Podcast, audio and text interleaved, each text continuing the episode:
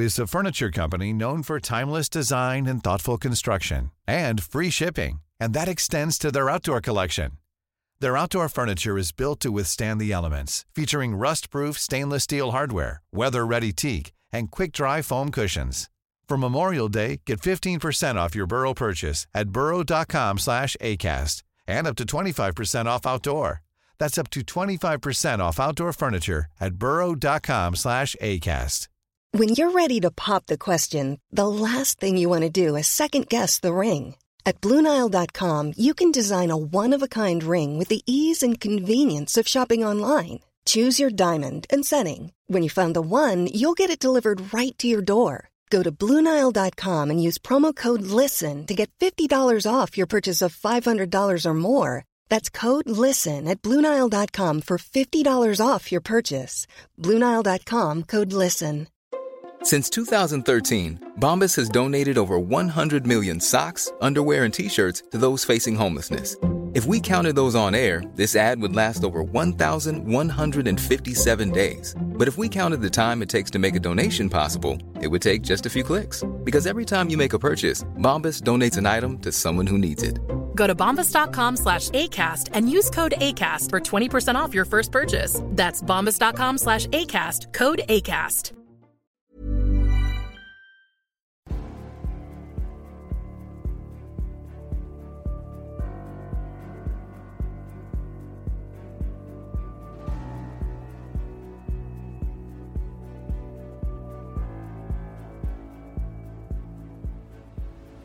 Du lyssnar på podcasten Samtal, en podcast med fokus på fria samtal. Jag heter Jannik Svensson och jag vill bjuda in dig till vår samtalsgrupp på Facebook. Länk till den hittar du på hemsidan www.samtal.ax. Jag blir också superglad om du vill vara med och hjälpa att stödja det här projektet. Det kan du göra på www.patreon.com samtal eller genom att swisha mig på nummer 070-3522 472. Länkar och nummer hittar du på hemsidan www.samtal.ax. Jag släpper nya samtal varje onsdag året runt och tar tacksamt emot tips ifall det finns någon du vill höra i podden. Idén bakom podden är att fokusera på fria samtal. Vi tror att öppenhet är grunden för det demokratiska samtalet och vill uppmuntra dig som lyssnar att exponera dig för samtal med någon du inte håller med om. Jag heter Jannik Svensson och du lyssnar på podcasten Samtal. Mustafa Panshiri är före detta polis och integrationsföreläsare. Han är medförfattare till boken Det lilla landet som kunde som utkom 2017. Välkommen hit Mustafa Panshiri. Tack så mycket. Före detta polis, vad, vad fick dig att, att utbilda dig till polis och jobba som det lite och sen sluta? jag, jag, jag, drömde faktiskt egentligen om, om, om, att jobba som advokat. Eh, jag, jag växte upp med, med massa advokatserier när jag var ung. Ehm, sen insåg jag att eh, det där var i USA och inte i Sverige. Så, eh, och då var polis lite mer närmare. Ehm, så jag blev polis och jobbade i Linköping i tre, fyra år. Ehm, och så kom den flyktingkrisen 2015-16. och då kände jag ett ansvar att eh, bidra där på något sätt. Så jag kunde tyvärr inte göra det jag ville göra som, som polis. Alltså jobba brottsförebyggande och träffa nyanlända och informera om Sverige. Så, så jag fick tyvärr se upp mig från polisyrket. För att kunna göra det? Då? För att kunna göra det själv då och, och, och helt fritt också. Det var ju där också att det finns en frihet i att göra det jag gör. Jag åker runt i landet och träffar nyanlända och föreläser om, om vad det innebär att leva i Sverige det finns en frihet i att göra det helt själv och inte ha någon organisation eller något parti bakom sig. För då är jag fri att säga vad jag, vad jag faktiskt tycker är viktigt. Eh, så på så sätt är det också bra att göra det själv. Men det är klart att det hade haft en annan effekt också om jag hade på mig polisuniformen och träffade eh, människor som är nya i Sverige. Mm. För jag kommer ihåg, ehm, jag hade precis flyttat till Sverige då, det måste ha varit hösten 2016, så såg jag ett inslag på TV4, Nyhetsmorgon, mm. med dig. Eh, där du, du, du, det var någonting om att du föreläste specifikt på Dari. Just det, för ensamkommande unga afghaner. Just ja. det. Och, och det är för att du har växt upp i Afghanistan? Ja, jag bodde där tills jag var 11 år. Um, så jag har ju en fot kvar i den afghanska kulturen mina föräldrar är därifrån och vi är eh, syskon och sådär. Så, eh, så när det kom en massa unga afghaner 2015, 16 så var det som att jag måste, jag måste göra någonting där och förklara för dem. För det är, det är en jäkla krock alltså att komma från Afghanistan till Sverige. Allt är upp och ner här. Eh, och jag tänkte att det måste vara någon som förklarar för dem. Så som jag önskade att någon fanns för mig när jag kom hit som, som 11-åring, kunde förklara det här världens konstigaste land, Sverige. Vad, vad skiljer mest då om man, om man kommer från Afghanistan, om man har växt upp där och, och flyttar till Sverige? Jag skulle säga att det, det individualistiska eh, i Sverige jämfört med det kollektiva i, i Afghanistan. Där är den största skillnaden. Samtidigt som Sverige ändå är väldigt kollektivistiskt också. Um, det var någon som sa det väldigt bra, att, um, att svenskar, svenskar åker till Ikea och så köper de massa möbler. Och så åker de hem. Det är samma möbler som alla andra svenskar har hemma också. Men man snickrar ihop det själv. Och det, är det, det är det individualistiska. Fast allting ser likadant ut. Ehm, så på ytan, eller under ytan, är ju Sverige väldigt individualistiskt. Sen, eh, förlåt, eh, kollektivistiskt. Men vi har en individualistisk syn på att så här, du vet, skillnaden mellan det här är ditt och det här är mitt. Jag bestämmer vem jag ska gifta mig med, vem, var jag ska bo och så vidare. Men när det kommer till idéer och normer, och värderingar, där är vi väldigt kollektivistiska i Sverige. Så allt det här, du vet, jag får ju en syn på det här för jag kom hit som 11-åring och, och, kan urskilja och, eh, och så. Många invandrare som jag känner kan relatera till det jag pratar om. Däremot är det samtalet väldigt svårt att ha med infödda svenskar. För man är så marinerad i det svenska så man, man är inte medveten om vad den är och vad den innebär. Och det där har satt käppar i hjulet för hela integrationsprocessen delvis. Ehm, att hur ska man integrera människor i någonting man inte vet vad det är? Ehm, så det har varit lite av min uppgift, eller än idag uppgift, att, att, att synliggöra det där och hur man blir en del av det. Mm. Och ditt verktyg har varit att träffa ungdomarna? Träffa ungdomar, prata på deras språk och de känner igen sig själva i mig. Ehm, alltså även om de är från Somalia, Irak, Syrien. För det, det som är intressant är att afghaner, somalier, iraker tycker att de har mycket mer gemensamt med varandra än vad man har med det svenska. Har det att göra med just sättet man har byggt samhälle, att det är mer ett klansamhälle? Ja, alltså det, det är kollektivistiska, familjen är central. Um, de besluten man tar tas, tas också med hänsyn till vad familj och släkt tycker. Uh, de spelar roll. Medan i Sverige är det i princip tvärtom. Man är, man är frikopplad från, alltså på ett extremt sätt. Um, menar, nu, nu i Stockholm så pratar man om bostadsbrist. Men om man kollar på statistiken så är det 52 procent av stockholmarna som bor ensamma i sina hushåll. Mm. Det, det, det är världsrekord i hela, i, i, liksom på jorden. Det finns ingen, ingen, ingen, ingen stad i världen där så många bor själva i, i, i hushållen. Mm. Så det, det, det är brist på ensamma bo, alltså bostäder där man kan bo ensam i fred, typ? Är det det man pratar om när man pratar om bostadsbrist? Ja, men exakt. För det är inte, det är inte problem med yta. Yta finns ju. Nej, nej, men precis, precis. Så Eh, jag tror att många som kommer till Sverige skulle tycka att det är ganska märkligt att vi inte bor tillsammans med våra, med våra släktingar, med vår, med, vår, med vår familj på samma sätt som man är vana vid. Sen, jag menar, det är klart att vi inte ska bo med våra kusiner här och morbröder, vilket man gör i många andra delar av världen. Men Sverige är verkligen det extrema på andra hörnet och så de länder som Afghanistan, Somalia på andra extrema hörnet.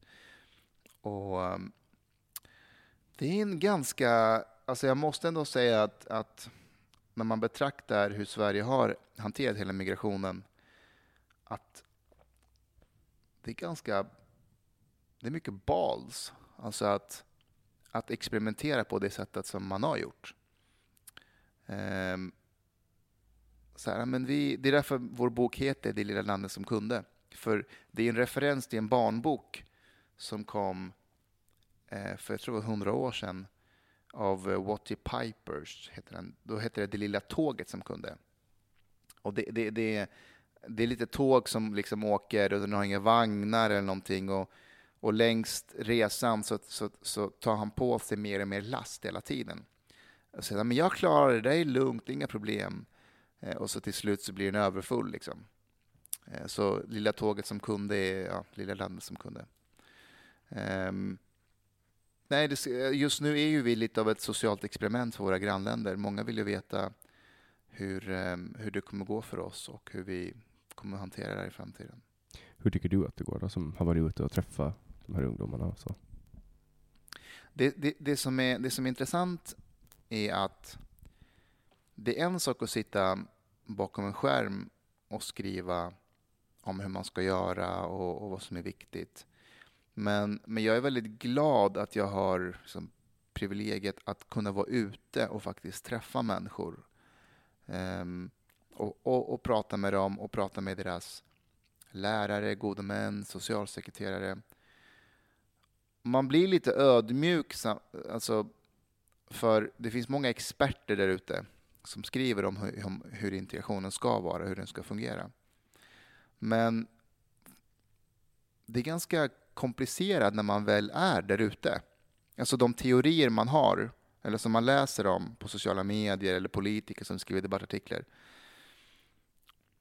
De, de stämmer inte alltid överens med, med, med verkligheten. Alltså verkligheten är som alltid mycket mer komplicerad. Någonting som jag verkligen blivit varse om i mitt arbete det är just att inte se invandrare som en homogen grupp. Eh, och det är någonting vi gör i Sverige, alltså både svenskar och invandrare har en tendens att göra det. Invandrarna. Ehm, men i mitt arbete så kan jag träffa ensamkommande unga afghaner som vet mer om vad ett sekulärt samhälle är, vet mer om demokrati, eh, mänskliga rättigheter än vad en infödd, infödd svensk kan. Eh, sen kan jag träffa ensamkommande unga afghaner som inte vet vad en kondom är, när man använder den. Så det finns liksom, det finns en diskrepans där. Och, och då är det att verkligen möta varje individ där de är. Eh. Just eh, Afghanistan har ju haft, det har varit stor utflyttning från Afghanistan till Sverige. Och det har ju bland annat varit den här skollagen, vad heter den, gymnasielagen. Just eh, som främst då berörde killar från Afghanistan. Mm. Um, och, och, det var, jag kommer ihåg, jag bodde i Stockholm då, den här Medborgarplatsen, när de satt på den här trappan mm. eh, en hel sommar, sommaren 2018. Just det. 2017 kanske. Um, då såg man ju verkligen att, att det här var ju en grupp som om man nu ska prata om grupper som, som stack ut. De, de hade liksom, ja, men de, de hade, de hade en, en, unik situation på det sättet att de fick vänta väldigt länge. Vad var det, två och ett halvt år många mm, fick vänta på sina mm. beslut. Kommer du ihåg vad, vad var det som berodde på att de fick vänta så länge? Alltså jag tror inte att de fick vänta mer än alla andra, utan det var ju en sån tryck på, på hela processen så, så, så det tog tid för, för många, inte bara dem. Eh, och sen var det det här med, först så sa man att det inte skulle vara några åldersbedömningar på dem. Sen bestämde man att det skulle visst vara åldersbedömningar på dem. Så det tog i och för sig tid.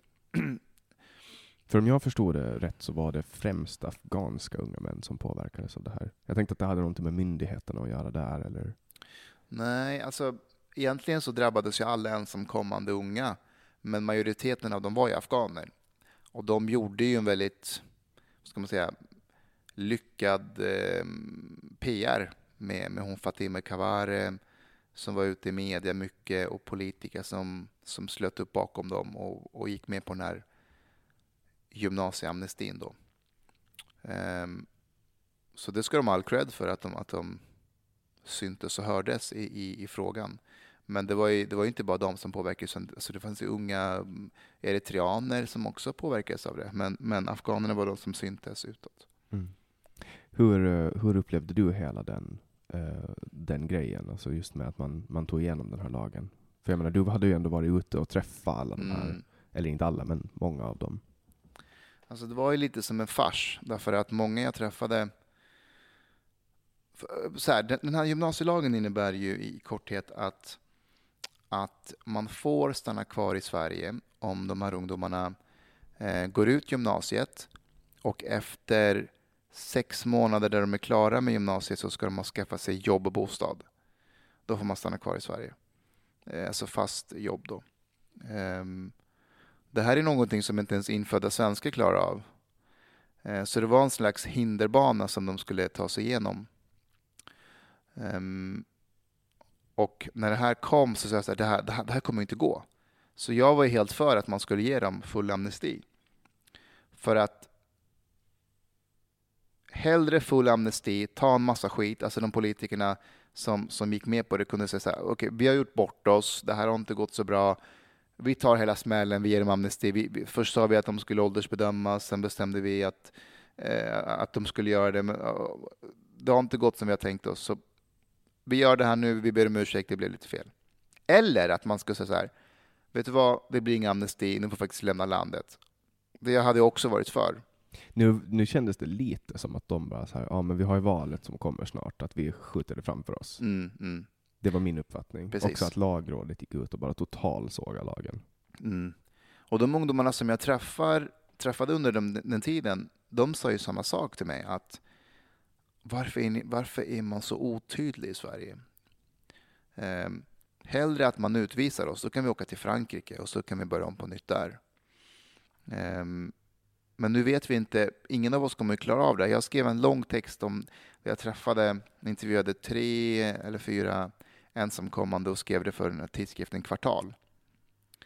Ehm, det var en av ungdomarna i slutet av texten som berättade för mig att, att han och andra unga afghaner brukade skämta med varandra om att svenska politiker brukar gå och lägga sig på kvällarna och så drömmer de drömmar om, om, om en fin värld och amnesti och så vaknar de på morgonen och så in, försöker de implementera det de har drömt ute i verkligheten. Och så skrattar alla i det, i, det, i det sällskapet. För det är så man ser på svenska politiker. Otydliga, naiva. Um, och det var ju deras sätt att hantera den här smärtan som fanns där. Men ja, nu är vi, nu, nu är vi i en sits där, där många kommer inte klara av den här hinderbanan som man har satt upp. Är speciellt med corona. Förlåt med corona. Ja, speciellt alltså med Ja, corona. att precis. de ska få jobb så här sex månader. Alltså, Exakt. nu får ju ingen jobb. Nej. Jag får inte jobb. Nej, nej, nej, nej, precis. Jag vet, så det är, jag hade inte velat vara en ensamkommande ung man från Afghanistan i Sverige 2020. Under vilka omständigheter kom du och din familj hit? Eh, pappa kom hit först, och så fick han uppehållstillstånd. Eh, och så fick vi komma ett år senare som anhörighetsinvandrare. Då. Eh, det fanns politiskt hot mot pappa i Afghanistan och eh, så det var så vi fick asyl. Vilket, vilket år kom ni hit? 1997 kom vi hit. Var det många från Afghanistan som kom på den tiden? Nej, det var ganska få faktiskt. Um, afghaner var ganska få i Sverige. Alltså det fanns, men, men inte så att man sprang på dem på stan eller, där man, eller, eller i, i Stockholm för den delen, där vi, där vi växte upp. Sen med åren började det komma fler och fler. Eh, och under 2014-15 då kom det en massa unga män. Mm, och det där är någonting som jag pratat om att att afghaner har funnits i Sverige under ganska lång tid. Alltså, inte lång tid, men familjer har funnits här. Man har inte läst så mycket om afghaner i media vad gäller brottslighet och sådär. Det var ganska tyst liksom. Men under 2014-15 så händer det någonting. Och min teori ha, har varit just att det är många unga män som kommer hit utan familjer. Eh, Man är vana vid att ha ska man säga, släkten eller klanens ögon på sig. Och när man kommer till Sverige så försvinner de ögonen. Man upplever en massa frihet utan ansvar eh, och lämnas lite vind för våg ute i det svenska samhället. Visst, man har lite gode män och socialsekreterare, men de är ingen substitut för, för föräldrar, farbröder, morbröder. Och en, eh, långt ifrån många, men en signifikant minoritet missköter sig Och, och, det räcker med en liten signifikant minoritet för att det ska bli konsekvenser. Och, så, speciellt under 2015-16 så läste vi mycket om afghaner i media eller alternativ media eh, kopplat till, till, eh, till brottslighet. Det var ju en form av brottslighet som stack ut och det var just eh, sexuella övergrepp mot små pojkar. Kommer du ihåg? Just det, det var, just det, det de var här, Expressen som gjorde någon, mm, de granskade alla domar. Eh, vad, beror, vad, vad beror det på? För det hade ju Sverige inte på något sätt liksom varit med om innan. Nej. Det var inte ett brott som man inom polisen kände till så värst mycket. nej. Alltså det, det, det du pratar om heter eh, bachabasi. Det är eh, grovt översatt så betyder det pojklekar. Men det, det är ett fenomen som förekommer i Afghanistan där um, unga pojkar våldtas av, um, av äldre män. Oftast kan det vara alltså, generaler i armén, det kan vara rika män. Och en anledning, inte hela förklaringen, men en anledning är att kvinnor har inte plats i det offentliga rummet på samma sätt som män har. Ehm, så de unga pojkarna blir ett slags substitut för, för kvinnor. Man klär dem till och med i kvinnokläder och så får de dansa på privata fester och så våldtas de efteråt. Och det här är ett fenomen som, som kom till Sverige i samband med just eh, migrationen 2015 med ensamkommande. Så det som hände var ju att i och med att man inte hade åldersbedömningar så placerade man ju också vuxna på de här boendena för barnen. Så vuxna och barn delade boenden. Och då var det en del vuxna som, eh, som i grupp våldtog andra unga pojkar.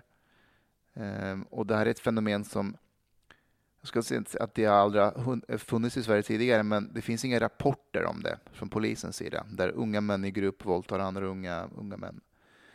Eh, och jag tror att vi hade ett 15, 15 ungdomar som fälldes under 2015 för det här. Och jag tror att det finns ett större mörkertal där ute. För det är inte alltid att man pratar om det här. Det är, det är mycket stolthet och heder som står på spel. Och, ehm, en del av de här fallen var riktigt, riktigt grova. Hur, hur, alltså visste Migrationsverket om att det här eh, var någon form av, att det var en grej i Afghanistan? Nej, ingenting. Utan det var först eh, när jag började åka runt och, och prata om det här på, på, mina bo, på boendena till gode männen, lärarna på skolan. Eh, och när vi såg fall på fall, då började man förstå mer och mer. Men inte i början. Alltså jag ringde under 2015 runt till kommunerna och berättade att hörni, ni, det kommer en massa unga män, jag jobbar som polis, eh, jag skulle kunna komma och, och, och, och, och träffa dem, men också träffa er och förklara kulturkrockar som kan uppstå och hur man kan hantera dem. De tyckte det var en jättebra idé. Men de sa att just nu har vi inte tid för integrationsfrågor utan vi ska försöka fixa mat och husrum eh, för dem. Eh, mycket logistikfrågor. Och när det är på det sättet då, då har man ingen bra plan för, för integrationen. För eh, de frågorna som, som jag lyfter, de, de ska lyftas från dag ett. Mm. Vad, vad, vad, gjorde att det var för att, om jag minns det rätt, just med den här krisen då, alltså 2015-16, så var det kriget i Syrien som, mm. som, som eldade på den. Men Afghanistan var väl inte krig då, om jag minns det rätt? Nej, och många kommer från Iran också. Um, alltså visserligen har du ju um, armén, alltså Afghanistan är ju en slags krig, skulle man kunna säga. Och det är ju ett instabilt land. Absolut, det är det. Um, men nej, alltså flyktingkrisen handlade ju främst om, om syrier. Sverige sa att vi, vi ska hjälpa människor från Syrier.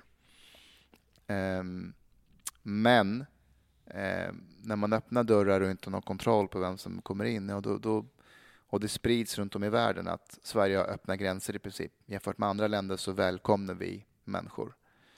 Ja, då såg ju de här ungdomarna i Iran, eh, afghaner i exil i Iran, chansen att också tas över. Och, och, det är då specifikt en förtryckt grupp i, i Afghanistan som har flytt? Just det, hazarer kallas de. Och det är de som pratar dari? Alla pratar dari egentligen i Afghanistan. Vi har två officiella språk, dari och pashto. Um, hazarer pratar dari uh, och det är, ett, det är en dialekt från Iran. Så persiska och dari är som typ svenska, norska. Man Mm. förstår varandra hyfsat bra. Eh, ja, så det var, det, var, det var de som kom. Det är en förtryckt grupp i Afghanistan historiskt sett. De har ett mongoliskt utseende oftast. Eh, och de är också shia-muslimer. Eh, majoriteten av afghanerna är ju sunnimuslimer och alla andra folkgrupper är sunni. Men eh, eh, hazarerna är den enda som är, som är shia. Och vilken är det som är hardcore eh, av de två? Sunni eller shia? Det kan man inte säga att någon är hardcore. Båda har olika tolkningar. Alltså om så här, IS, Al-Qaida, det är ju sunnimuslimer. Mm. Eh, Medan andra eh, religiösa extremister i, i, Iran och Irak kan vara shia. Så man kan inte säga att någon är mer extrem än den andra. Okej, så det går inte att jämföra med typ eh, kristen protestantism och eh, katolicism? Nej, utan man har sina extrema, extrema element i, i bägge delarna. Okej.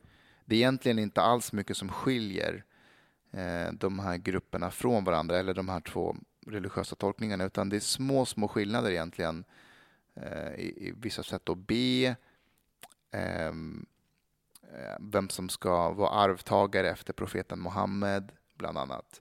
Annars är de väldigt lika varandra. Och, och de kan leva tillsammans då? Ja, alltså... ehm, Gå till samma moskéer? Ja, nu blir det lite kruxigt där. Ehm, så när jag träffade gode män under 2015 och 2016 så kunde de berätta för mig att de hade unga afghaner som, eh, som var shia och de ville gärna åka och besöka moskén i Sverige. Och så åkte man med dem till, du vet, de googlade så här, moské i Hudiksvall. Och så gick man med dem dit och när de kommer ner så säger de här killarna att eh, vi, vi kan inte vara i den här moskén. Och gode man säger varför inte? Jo, men ingen har kommit fram och sagt någonting till oss. Vad menar du? Nej, men vi ska inte vara här. Jag ser det på blickarna, jag ser det på människorna att vi inte kan vara här. och, och det är inte så att den här moskén utåt har sagt att den här moskén är bara för sunnimuslimer i Sverige. Nej, nej, nej. När du kommer in där så vet du att det här är sunni, sunnisk eh, eh, moské. Och säg att svenska myndigheter får reda på det här på något sätt och de går ner och pratar med de här människorna eh, som driver moskén. Att, Ehm, vi har hört att inte shia-muslimer får komma in här. Och då säger man bara oj, ja, alltså vi hade en, en, en incident här där det kom en, en man som var shia-muslimsk och, och vi försökte faktiskt prata med honom och sa att han är välkommen här, det är inget problem. Men eh, eh, det funkade inte, han ville inte komma mer.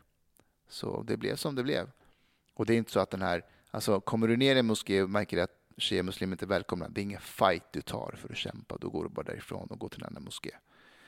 Så det där, det där är tyvärr förekommande. Mm. Det är väl typ som att en AIK-are går in på en Hammarbybar.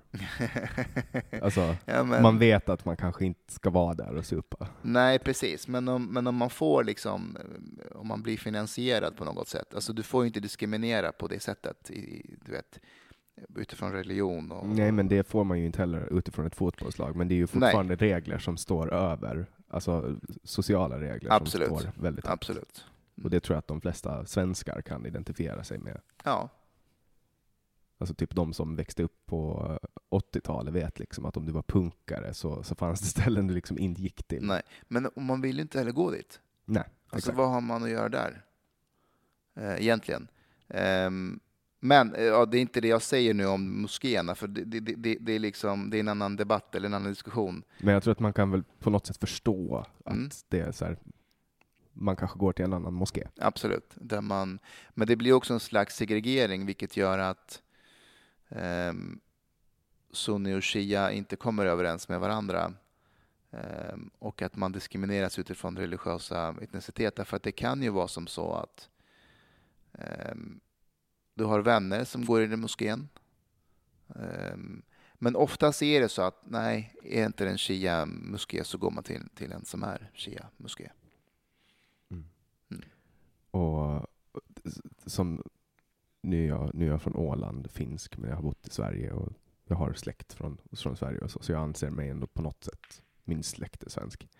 Ehm, för mig när jag, när jag ser liksom, um, kolla, kolla på till exempel en, en person som, som bekänner sig som muslim, då, då ser ju jag en muslim. Jag ser Mm. inte en, en, en eh, sunni eller shia muslim. Utan det, det, redan där blir det Mm. mer än, än vad jag kan liksom ta in. Förstår du vad Just jag det. menar? Men det där, är, det där är samma sak som att man ser invandrare. Mm. tänker man. Det där är en invandrare.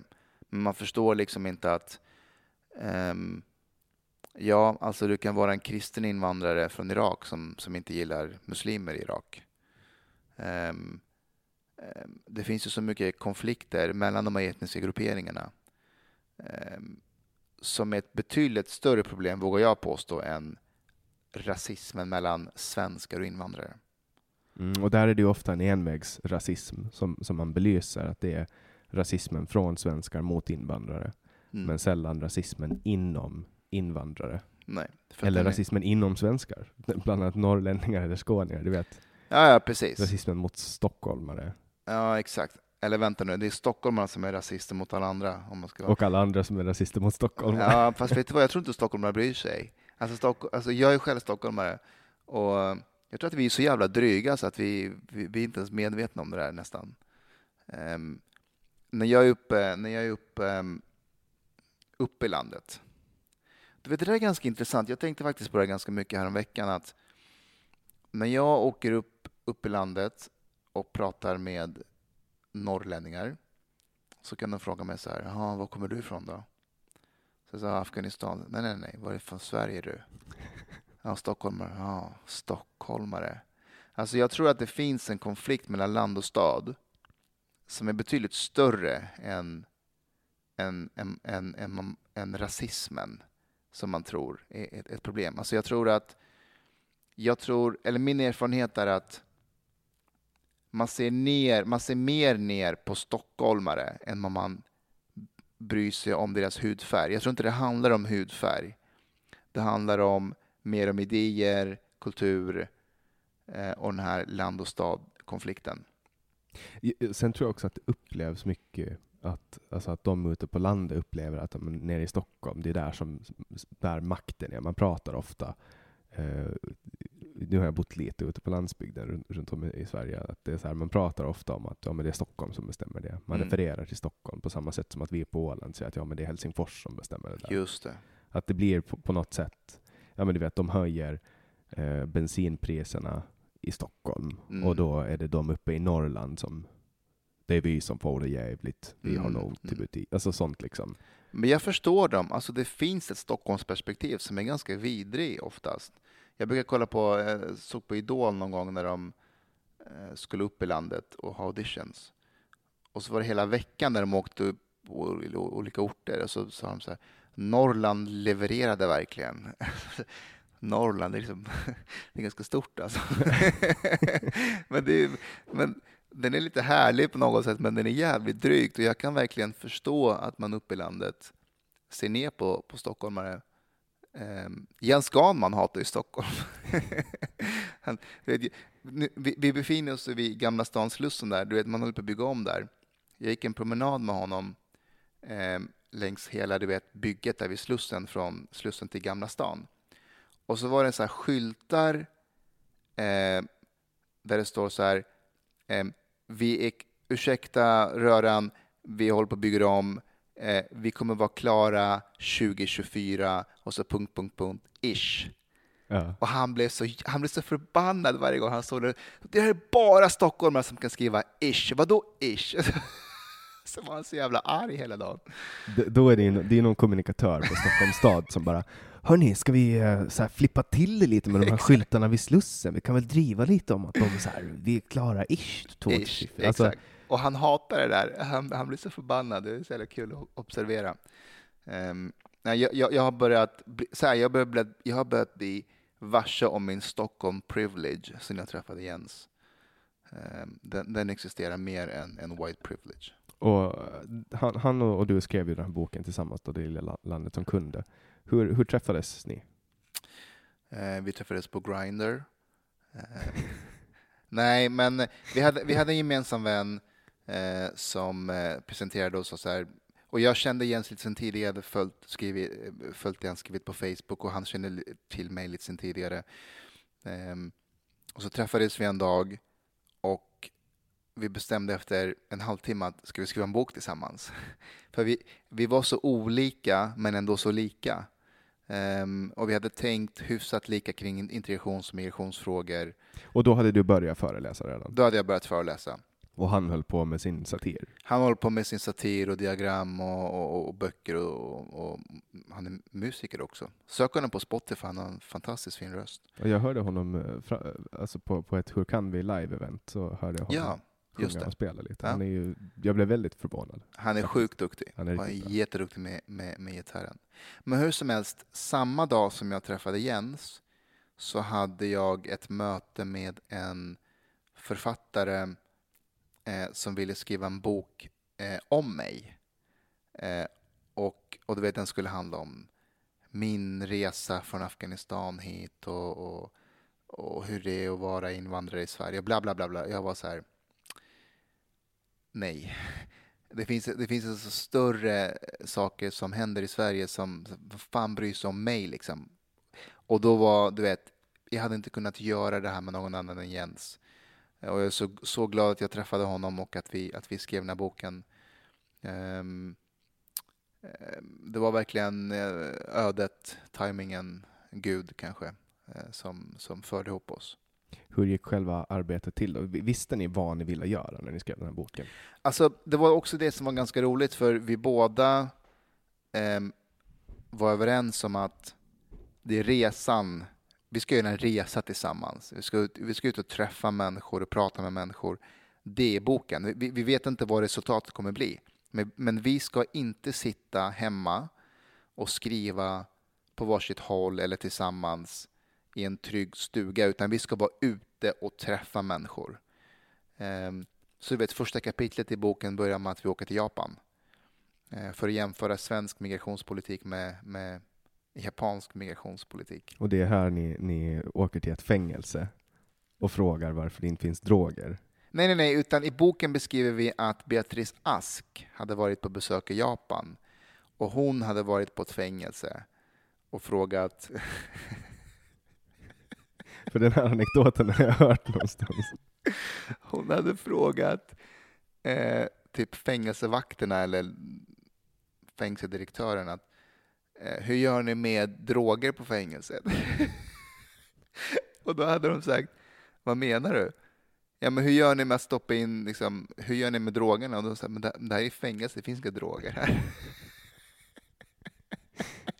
och så hade hon varit på en tunnelbana där de håller på att eh, renovera någonting. Så det var massa dyra maskiner på naturbanan. Och när de var klara liksom för dagen med arbetet så lät de maskinerna stå kvar och så hade de ett band, alltså jag tänkte ett polisband liksom runt de här maskinerna. Så här. Eh, typ, vi återkommer imorgon, rör ingenting. Så där. Och då hade hon frågat de som jobbar där att oj, men hur ser ni till att de här maskinerna inte, att man inte liksom stjäl dem? Och då hade de sagt, ja men alltså vi har ett band kring det. och, då, och då hade de sagt, men, men hur ser ni till att de faktiskt inte går innanför bandet och tar det? Ja, för att det står på bandet att man inte får gå innanför. Det är väldigt... det är lite annorlunda mentalitet. Det är lite annorlunda mentalitet. Här, måste du typ ha din borrmaskin fastkedjad i dig Mm. för att inte bli av med den under dagen. Ja, men exakt. Men sen har de ju också på Japan, så här, de jobbar ju typ ihjäl sig. Ja, det gör de. Det gör Eh, de. och så har de människor som, som jobbar på tågplattformarna med att Japp. packa. Ja. De har en massa enkla jobb. Så i, i, eh, alltså folk som står och, du vet, när du ska gå på ett museum eller sådär, så har du folk som står 100 meter från museidörren och bara, där är dörren och när du kommer till dörren så guidar de dig till hissen. Och när du kommer till hissen så är det nya som trycker på hissdörren. Och, och, och Jens och jag skriver i boken att Japan är ett samhälle som Annie Lööf hade älskat. Det är enkla jobb överallt. Um, så ja, det är mycket med den japanska kulturen som är väldigt, väldigt speciell. Men det som är intressant med Japan, det är att när du pratar med japaner, du vet, deras migrationspolitik är ju rätt speciell. De, de tog emot några tusen asylsökande under 2017. Sj- eh, 27 av dem fick asyl. Ja, jäklar. Ja, och det, det är ett land med 130 miljoner invånare. Men det som är int- intressant med Japan är att när du, när du pratar med dem, vanliga japaner på gatan, så här, vad tycker ni om migrationspolitiken? Borde man ta emot fler invandrare till Japan? Så tittar de på det som att, varför då? Ja, men liksom för att hjälpa till och så där. Men jag tror inte de skulle funka. Vi är ganska speciella här. Vi har en väldigt speciell kultur i, i Japan. Jag tror det kommer bli svårt för människor att, att integrera eller assimilera sig här. Och det är, japaner är medvetna om att japansk kultur är väldigt speciell. Svensk kultur är väldigt speciell också. Men i Sverige så tror vi inte att den är så speciell. Snarare så tror vi att den är helt normal. Att, att den typ inte finns? Ja, ibland så finns den inte ens. Och så pratar bara ett folk som har en så speciell kultur, som jag sa innan, man är så marinerad i den så att man, man reflekterar inte över den. Um, och den är jättesvår att komma in i. Um, det räcker inte med att jag går och föreläser om svensk kultur. Du måste uppleva svensk kultur på plats. Alltså du måste, du måste vara på en arbetsplats och lära dig de här små, små koderna hela tiden. Som när du sitter vid fikabordet och alla fikar och så ställer sig någon sig upp och säger att ja, det var ju gott med kaffet liksom och på väg till diskmaskinen för att ställa ifrån sig koppen. Det är en signal till alla andra runt bordet att nu är det slut på fikat. Ska vi gå tillbaka till jobbet liksom. Och alla börjar resa sig upp och, och går tillbaka. Eller det här... Um, att man typ kommenterar andras lunch. Just det, precis. Det är också så jävla svenskt. Ja, det är det. Um, eller det här, ska du ha det sista? Du vet, sista chokladbiten. Mm. Det är så här, kan jag få den sista? Exakt. Uh, jag har en vän som, som uh, berättar en rolig story med två afrikanska utbytesstudenter som hade uh, kommit till Sverige, gick på universitet här. Och de hade berättat för min vän att att de tyckte att, att svenskar var så jäkla schyssta och snälla för varje gång de var i ett sammanhang där, där det fikades och det var sista bullen, den sista chokladen kvar så erbjöd de de här studenterna Ska ni ha det sista? Och de tackade och tog emot och sa tack så mycket, liksom, vad snälla ni är. Fan vad dryga. ja, exakt, så jävla snälla sa de. Där. Och, då, och då förklarade min vän att alltså, det de menade egentligen är att det är de som ville ha den, så de är artiga och erbjuder dig. Det är, liksom, det, det, det är, en char, det, det charader. Och då insåg de att, ah, okej. Okay. um, ehm. man pratar ju tvärtom språk. Hela tiden. Hela tiden.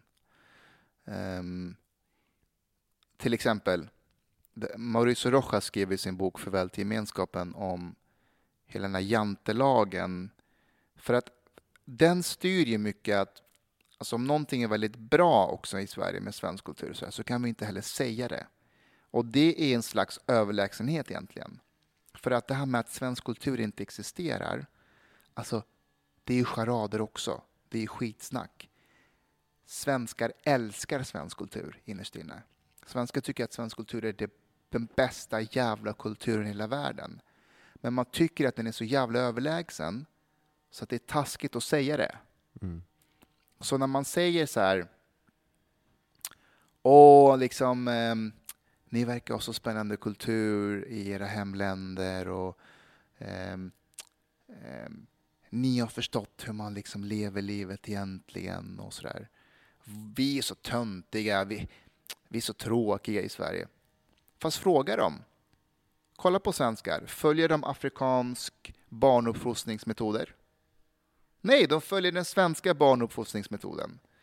Um, köper de tysk kött på ICA? Nej, det är fucking svensk kött som gäller. Så det... Man menar inte det egentligen när man säger att Åh, vi är så töntiga. Egentligen tycker man att vi, vi är så jäkla bra. Vi är bäst. Men vi vill inte säga det, för det är lite taskigt att klappa andra på huvudet och säga. Ta den här med coronastrategin. Alltså, jag tror att många svenskar när, de, när man säger så här att vår strategi skiljer sig från alla andra strategier i hela världen. Vanligt folk blir så här, oj, eh, det där är ju inte så bra, varför gör det det och vad har resultaten blivit? Men jag tror att många svenskar tänker, va? Åh, gör den det? alltså, vi är unika. Vår Mm. strategi skiljer sig från andra delar av världen. Jag var, jag var för ett tag sedan var jag med i den här omskärelsedebatten, du vet omskärelse på, på små pojkar.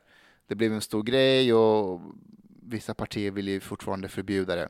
Var står du där det kommer till? Jag eh, har inga problem med det och, eh, och, och, och, och mm, hela min grej var att vad kommer hända om man liksom förbjuder det? Vad blir det, vad blir det för, för utfall? För jag är ju intresserad av utfallet. Eh, hur som helst, för att göra en lång historia kort, jag var med på TV4. Eh, eh, det blev en debatt om frågan. Och, ehm, ehm, och då säger jag i, på TV4 att ehm, att om vi förbjuder det här i Sverige så blir vi det första landet i hela världen som förbjuder det. Och det är någonting som Hans Rosling har sagt att om, om vi gör det så blir vi första landet i hela världen och att det kommer vara helt vansinnigt. Vi kommer, vi kommer vara helt anomali med resten av världen. Man får väldigt många ovänner. Precis. Men, så när jag, var, när jag förklarade Hans Rosling är liksom helgonförklarad i Sverige. Klar med debatten och åker hem, då ringer Gaman mig. Och, och, och så säger Jens så här, hur tycker du att det gick i debatten? Jo, så alltså, jag refererar till eh, Hans Rosling, om att vi vill bli det första i hela världen. Och då sa han till mig så här, Jens sa, du förstår väl att när du säger vi blir det första landet i hela världen så lyssnar inte folk på din nästa mening. Utan svenskar tänker, blir vi det första landet i hela världen? Ja, för att vi är Sverige. Vi ska ju upptäcka. Vi ska vara de första som gör det här. Moraliska supermakten. Exakt. Och de, de skiter i Hans Roslings referensen sen, utan man vill vara först i hela världen. Så där, det där är en grej som är ganska intressant med, med så svensk nation, svenskar påstår att de, är, de inte är nationalister. Svenskar är sjukt jävla nationalistiska av sig. Och den, det, är en, det är en sorts nationalism som är under ytan. Man förnekar den. Men den är, den är sjukt stark. Eller kanske man kan säga svensk exoptionalism då. Ja, det är bara att kolla på sättet eh, svenskar inte tycker om finnar eller norrmän. Mm, precis. Det, man kan ju inte, man kan ju inte eh, motsätta sig en nation om man inte känner en tillhörighet till sin nation. Mm. Absolut, absolut. Um,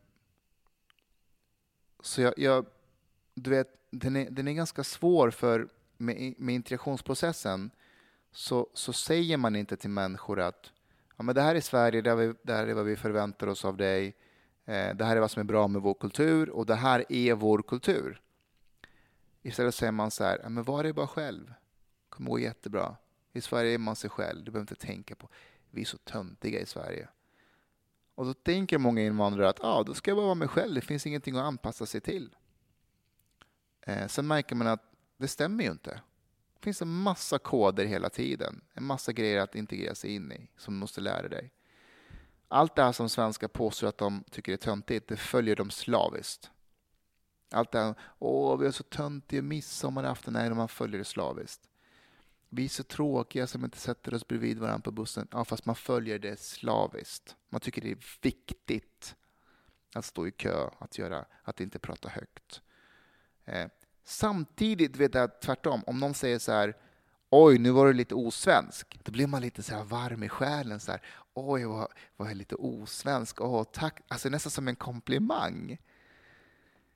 Men egentligen inte. Det, här, alltså det är ett väldigt märkligt land att, att vara i och, och, och observera det här. De, de gjorde ju i dokumentärfilmen A Swedish Elephant, som, som finns på, på Youtube, så, så går de och gör så här enkätundersökningar på stan där de frågar folk så här, vad är svensk kultur? Mm. Eh, och det är ganska intressanta svar folk ger. Um, många säger ju att ja, men svensk kultur, ja, men det är midsommar, och och det, det är ju en tradition. Mm. Och sen någon annan som nämner liksom ehm, de nämner liksom historiska saker som egentligen inte har med kultur att göra. Det är nästan som att folk menar att men det finns ingen svensk kultur. Det är Mm. flera som säger också att det finns ingen svensk kultur. Och, och, och sen på, som automatiskt så är, vissa av de här som svarar på de här frågorna är så här Ja, nej men alltså svensk kultur, det har med det att vi är jättemånga olika kulturer. Liksom. Det, är svenskt. Och det, är så här, det är som att folk är hardcodade att svara rätt på den här frågan. Det här är ett eldprov, om du svarar fel, då kanske du uppfattas som rasist. Liksom. Just det, just det. Eh, så att det, må, många svar upplevde jag att vara lite så här programmerade. Mm, mm. Men som, som ålänning så är det inte svårt för mig att säga svensk kultur. Nej, Alltså om du frågar en afghan vad är afghansk kultur, då kommer du få svar. Det här är afghansk kultur, det här är inte afghansk kultur. Somalier kommer säga samma sak. Um, men ja, men jag tror att det här med att det inte finns en svensk kultur, jag tror att det, det är en slags överlägsenhet egentligen som pratar. Um, jag träffade en man på en föreläsning från Chile. Han berättade för mig att han har bott i Sverige över 30 år och att han eh, jobbat i skolan under de här åren. Eh, och att alla de här åren så berättade han för mig att svenskar som han har träffat, kollegor, eh, vänner, har alltid sagt så här, åh, det är så spännande med, med, med invandring, med mångkultur och ni bidrar med så mycket olikheter och bla, bla, bla, bla. Och då sa han till mig så här, under de här 30 åren, det är ingen som har frågat mig så här, Berätta lite om, om Chile, om, om politiken i Chile. Vad tycker man är viktigt med, med kulturen i Chile? Berätta lite om hur man uppfostrar barn i Chile. Vad är det som skiljer åt och vad är viktigt? Vad kan jag lära mig av chilensk uppfostringskultur? Nej, för att man har en övertygande föreställning om att det är, den svenska, det, är det svenska sättet, det är det rätta sättet. Och kommer du från Chile, du är lite spännande och exotiskt. Men du ska göra som oss. Vi kommer inte tala om för dig vad göra som oss är. Men när du ser hur vi gör, då kommer du bara, det här är ju awesome. Så här borde jag också ha gjort. Det finns, det, det finns ett ytligt intresse för det, mång, för det mångkulturella. Det, det är ju lite det som jag tror att, som att det gör att det blir svårare att vara lite autistisk i Sverige. Mm. Att liksom inte kunna lära sig de här informella reglerna, för att det finns ju ett sätt man verkligen ska föra sig. Mm. Jag, jag, jag, jag stötte på de kulturkrockarna i början som jag bodde i Sverige, för att jag kommer från Åland, och där, där är man ganska så här, alltså, går du i en matbutik på Åland, eh, då, då, tittar man folk i ögonen och man, man kan, det är okej okay att kommentera, det är okej, är okej att prata med folk. Mm. Eh, det är helt okej okay att bara säga så här, eh, säga någonting. Mm. Men här i Sverige, god damn om man pratar med någon på tunnelbanan. Mm, mm. Alltså, jag bodde på röda linjen då, och de har ju de här gamla skrangliga museitågen. Eh, och, och, så stannar den typ, alltså någonstans, man är ju utomhus på, på röda linjen där vid typ telefonplan. Och så stannar tåget, eh, och, och, det blev liksom, vi stod stilla och vi var hälften i en tunnel och hälften ute. och, och det började bli varmt i vagnen och vi fick liksom ingen information och folk började bli lite frustrerade och ingen ville prata. Alltså ingen sa, ingen bröt. Mm. Alltså den här isen, det var liksom, det var, och till sist så var det så påtagligt att folk var så här, men vad fan är det som händer? Varför står vi stilla? Och då sa jag någonting. Alltså, jag kommer inte ihåg exakt vad, vad det var jag sa, jag har återberättat det här flera gånger, men det var, jag drog ett skämt eller om jag kritisera, det var någonting. Och då bara bröts isen helt och alla liksom skrattade till och på, på en sekund så hade hela rummet, alltså hela tunnelbanevagnen vänt. Mm. Och så började folk prata med mm. varandra. Mm. Mm. För då hade man liksom varit så pass länge i det här rummet att helt plötsligt så var alla i samma sits och helt plötsligt var det okej. Okay. Men det var som liksom en handvändning. Mm. Och sen bara pratade folk med varandra. Och mm. då liksom började konversationen i tunnelbanan. Just det. Och, och, det var så påtagligt för mig, för att nu så går man i en matbutik och liksom man, man, det är meningen att man ska låtsas som att människor inte finns mm, mm. när man är i Sverige. Men vet du vad? Jag, jag, tror att det där är en, en storstadsmentalitet som är väldigt specifik för Stockholm.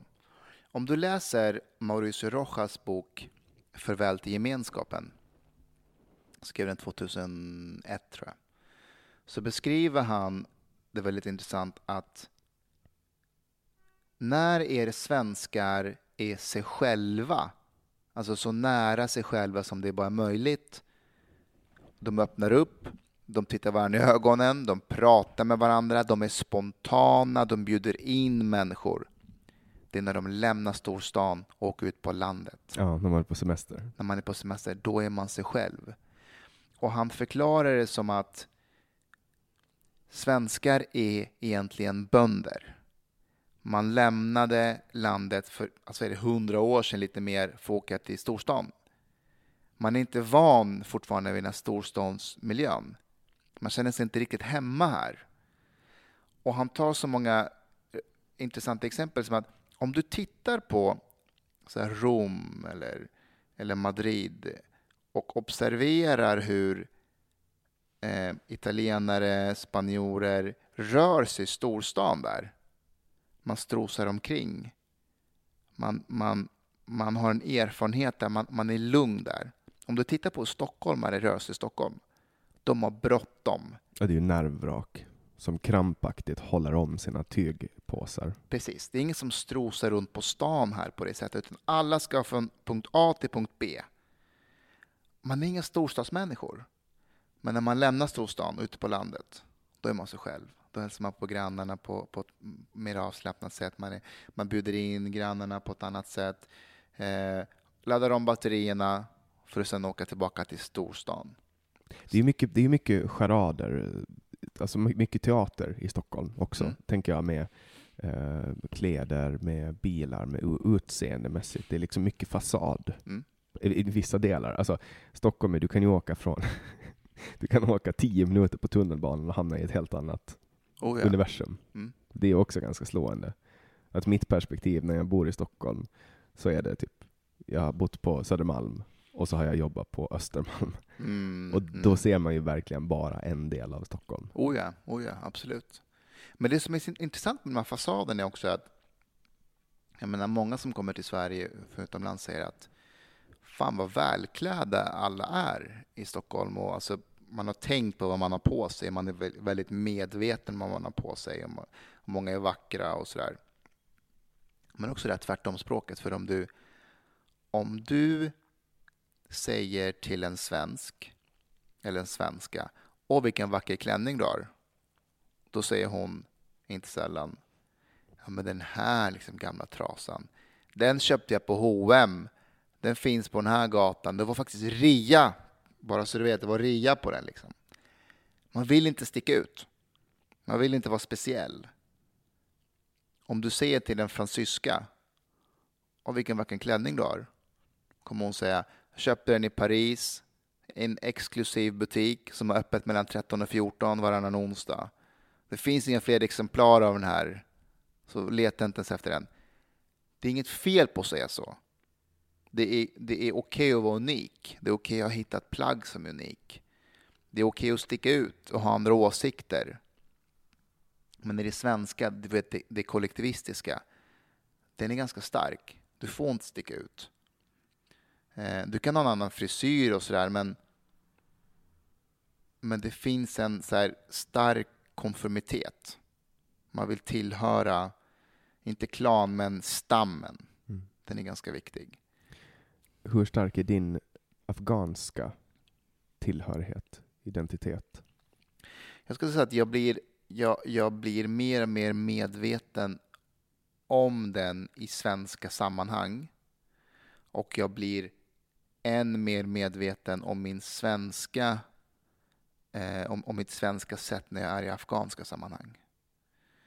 Eh, jag känner mig mer svensk när jag är med afghaner och mer ibland som en afghan är med svenskar.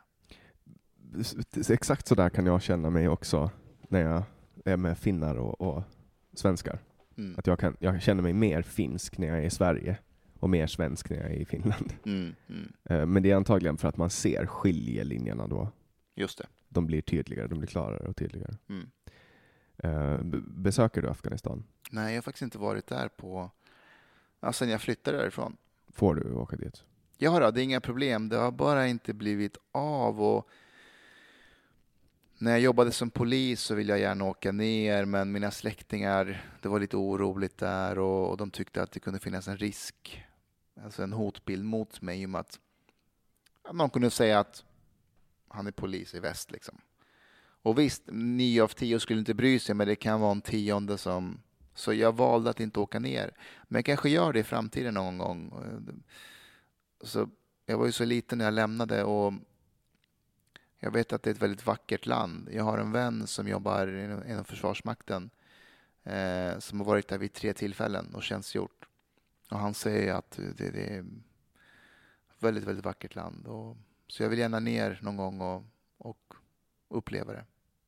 Den här politiska instabiliteten som, som pågår i Afghanistan, vad, vad, vad ligger till grund för det? För Afghanistan var väl ändå ett ganska sekulärt land om man kollar tillbaks till alltså 70-talet, före 70-talet? Alltså det där är en sanning med, med, med modifikation. Um, Kabul var mer sekulärt. Um, en, en liten klick av, av eliter i Kabul var väldigt sekulära och gick på universitet och hade korta kjolar på sig och eh, utan huvudduk och så vidare. Eh, så såg det inte ut i hela Afghanistan. Ehm, så de här liksom fina bilderna man ser på, på unga tjejer i, i, i Kabul på 70-talet på väg till universitet som skrattar. Alltså det, var, det var en liten elit. Det var inte alls en religiös extremism. Alltså, då menar jag inte att religiös extremismen fanns. Nej, inte alls på samma sätt.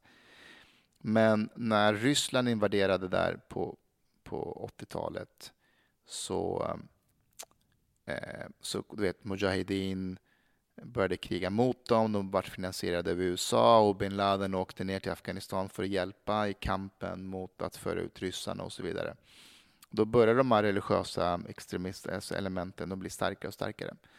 Och sen blev ju Mujahedin i princip talibanerna sen. Och, och så skedde ju 11 september och vad är det, nu har USA varit där i 19 år i princip.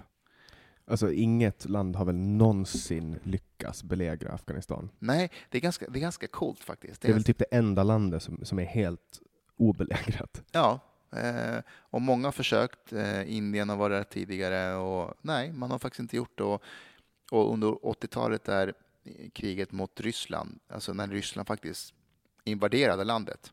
Alltså det var ju en David, David mot Goliat eh, eh fight. Eh, ryssarna hade ju liksom pansarvagnar, helikoptrar, modernvapen. Det hade ju inte Mujahedin. Men de kunde landet utan till. Kunde och, de, och de ger väl sig aldrig? Alltså Nej. När de slåss väl ända in i döden? Ja. Um, och, och, de gömde sig, du vet, de kunde grottan utan till och, och sen fick de ju såklart Eh, hjälp av, av, av USA, eh, men lite under bordet. Det var ju det kalla kriget. Eh, men ja, de, de ger sig inte och de kämpar in i, in i slutet. Ehm, och det där visade sig också när USA gick in efter 11, 11 september och krigade mot talibanerna. Då var det en talibanledare som sa till, till USA att visst, ni är här nu, men kom ihåg, ni har klockorna, vi har tiden. Så att med andra ord, ni har en tid att passa. Vi har ingen tid att passa. Och, och, du vet, det där är en ganska stark, stark övertag du har. För du kan kontrollera det mesta, men tiden, det går inte. Eh, så där, där har de ett övertag som är, som är svår att slå. Och, och, men om man kollar på, på, Afghanistan och hur det ser ut idag, då är det väl också lite segregerat, eh, alltså Kabul och resten av landet?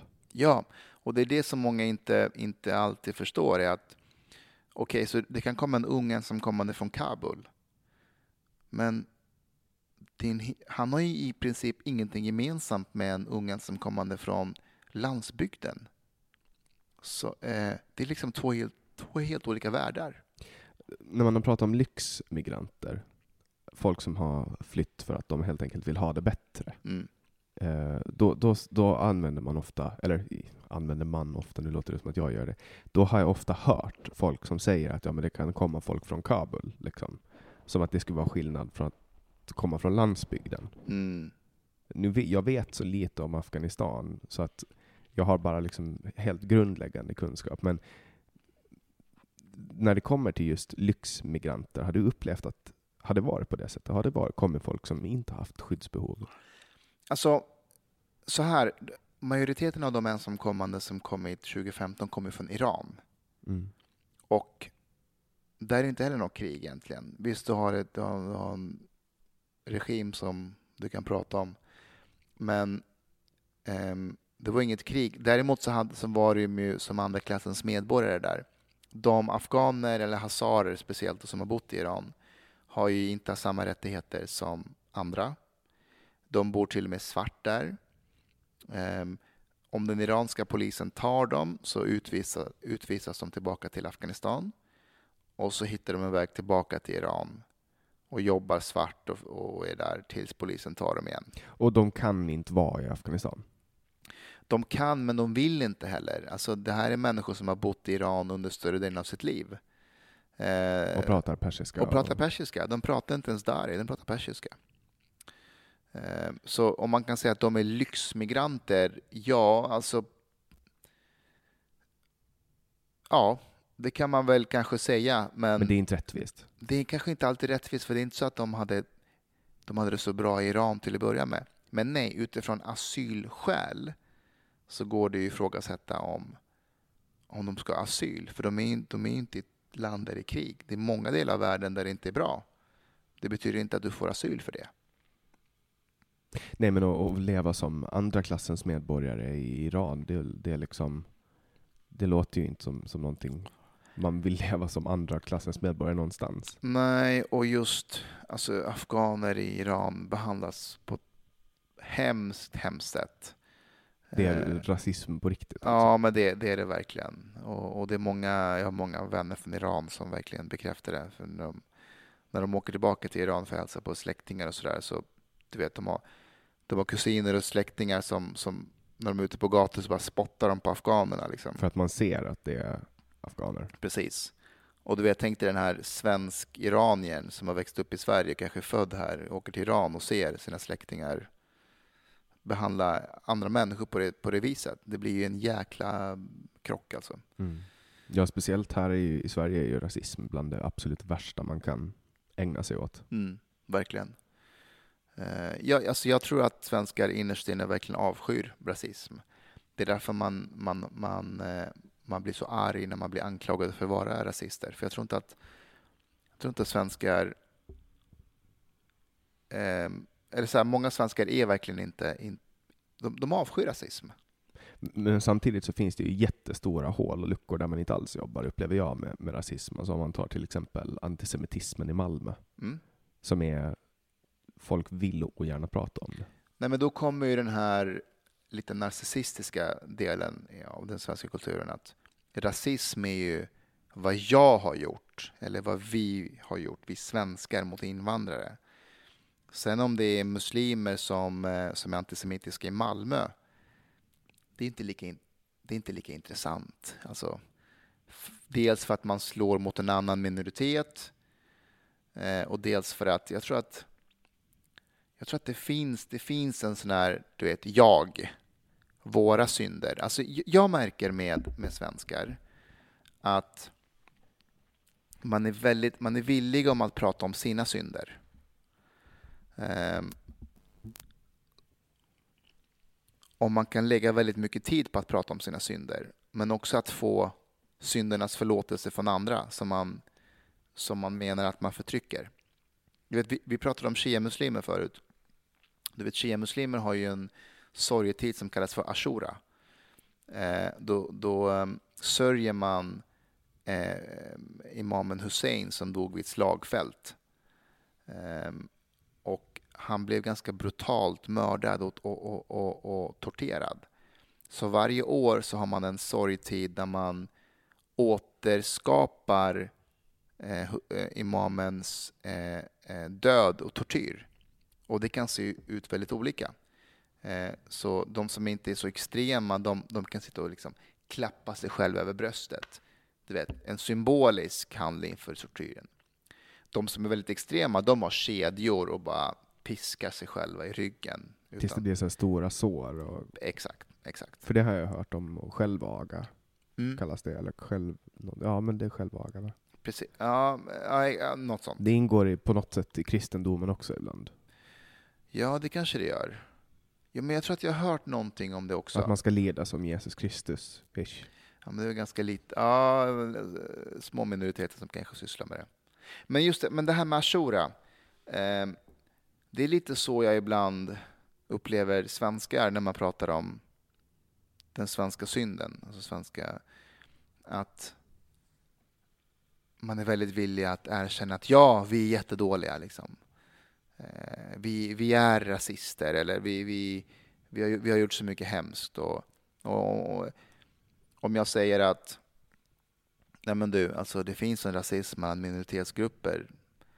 Nej, nej, nej, men våran är mycket värre. Usch, ibland är vi verkligen hemska. Inte jag, inte jag, men, men liksom andra. Man ställer liksom andra krav på sig själv och sin, och sina, och sin omgivning. Såg du den här filmen från eh, BLM? BLM-demonstrationerna i Göteborg? Där det var en svensk kille i afrikanska kläder som ställde sig upp och bara försökte bara så här Hello, can I speak? Jag, jag, håller, jag håller på att skriva en text om det där just nu. eh, alltså, den där, den där scenen är så fascinerande för, eh, för han tar verkligen sina synder och andra synder och alltså, så här, man kan tycka vad man vill om den situationen. Alltså, BLM står och, och pratar det är en svart kvinna som står och pratar om vad vita har gjort i kolonialismens namn och så vidare. Man kan tycka vad man vill om det budskapet, men de står och pratar. Och så kommer den här vita svenska mannen i afrikanska kläder och säger No! Listen to me! Och så börjar han bekänna liksom synder som han tycker att han har begått. Jag tänker så här, det är så jäkla narcissistiskt.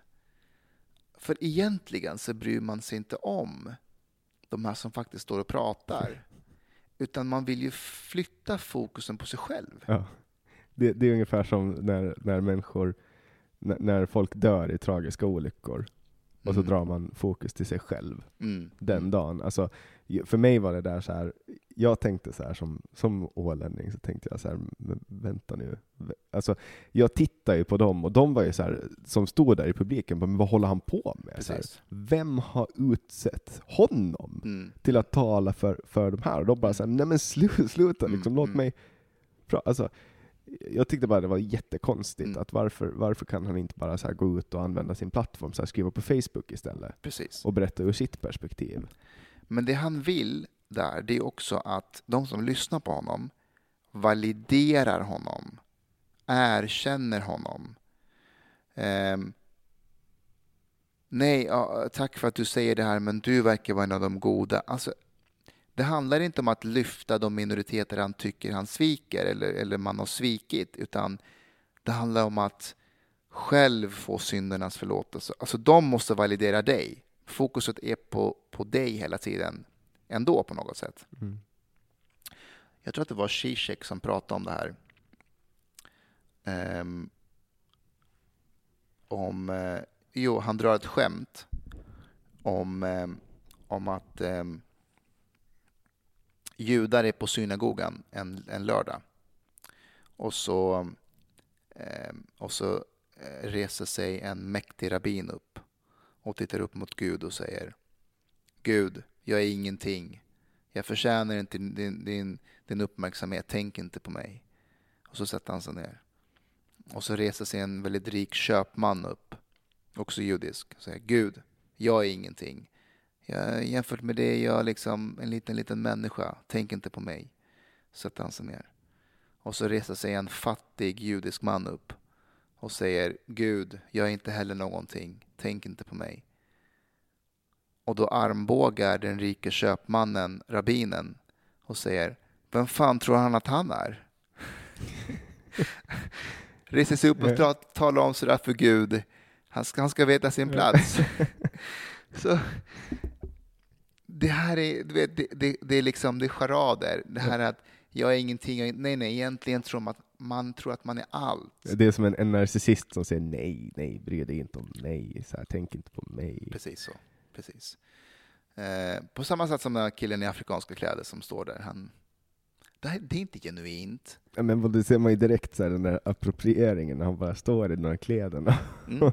och så, alltså, ens försöker. Mm. Så här, låt dem ha sin demonstration. Alltså Precis. typ så, så det här är väl deras stund. Precis. Så tänk, det var min spontana Mm, tanke. mm.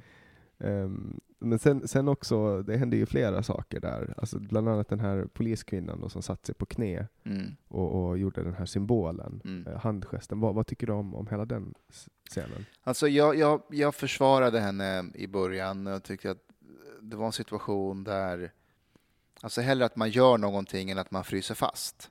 För du vet de här inom militären och försvarsmakten, eh, om, om eh, befälshavare eller, eller general, eh, de får oftast gå eller de får ofta sparken om de inte tar ett beslut, inte om de tar ett beslut.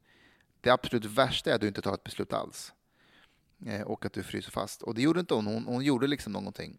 Men om man ser på det hela, alltså gå ner på knä och hålla i plakat där det står White silence is violence. Det går emot hela det svenska rättsväsendet, hela, hela rättsapparaten. Alltså vad, vad, vad betyder det? Vit tystnad är våld. Betyder det att om någon blir utsatt för rasism i något sammanhang och någon vit person inte agerar, har den utövat våld då? Kan man slå den personen på käften och säga att ja, men den utövade våld? Jag Eller förs- nödvärn liksom. nödvärn. Mm. Och så kan man peka på den här poliskvinnan som håller i plakatet och säga så här, men polisen, de är, de är bakom oss, du ser ju här. De, de håller med i vårt budskap. Det var ju alltså rent, rent formellt, alltså om, man, om man kringgår det symboliska som också har ett väldigt stort värde, eh, så tänker jag det skedde ju två stycken lagbrott där samtidigt. Mhm. Ehm, och och det, det första var ju att de, de som protesterade, det var en olaglig demonstration. De hade inte tillåtelse att vara Mm, där. De, mm. Enligt svensk lag så fick inte de vara där. Nej. Ehm, och, och polisens jobb är att upprätthålla den Mm, ordningen. Mm. Eh, Och det andra, nu vet inte jag om det är lag på det, så var det i Finland i alla fall, att man, man fick inte vara så där många människor på en plats. Det var väl, ni hade väl en gräns på 500 eller 50? kan jag säga. 50 hade vi ju. Ja. Man eh, får inte vara så många nej. på en plats. Så det, var två, det skedde två lagbrott Mm. parallellt där. Men det var ju därför också polisen var där. Polisen var ju där för att upplösa demonstrationen. Ehm, det var därför man åkte dit, det var det som var uppgiften.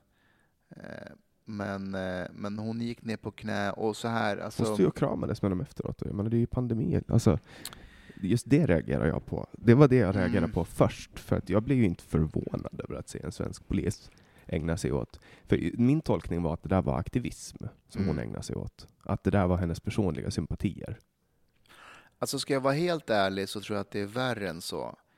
Jag, jag tror inte ens att jag tror inte ens att det finns någon ideologi bakom det. Utan det är en spontan grej man gör där och då, vilket jag tror att det gör det till och med lite mer farligt. För man vet inte vad det är man ger sig in i. Och kom ihåg att det här är en ung tjej, aspirant tjej. Hon har bara jobbat i någon månad. Utbildad på Södertörn. Det vågar jag inte uttala mig om så. Så Alltså, läste jag, vet inte om det är sant. Jo, men det kan stämma, men, men, men Södertörns eh, polishögskola behöver inte nödvändigtvis ha mycket med Södertörns eh, skola. Så men den jag- är ny, om jag förstår Den är ny, den är ny. Den är typ Eh, helt ny. Ja, den är helt ny.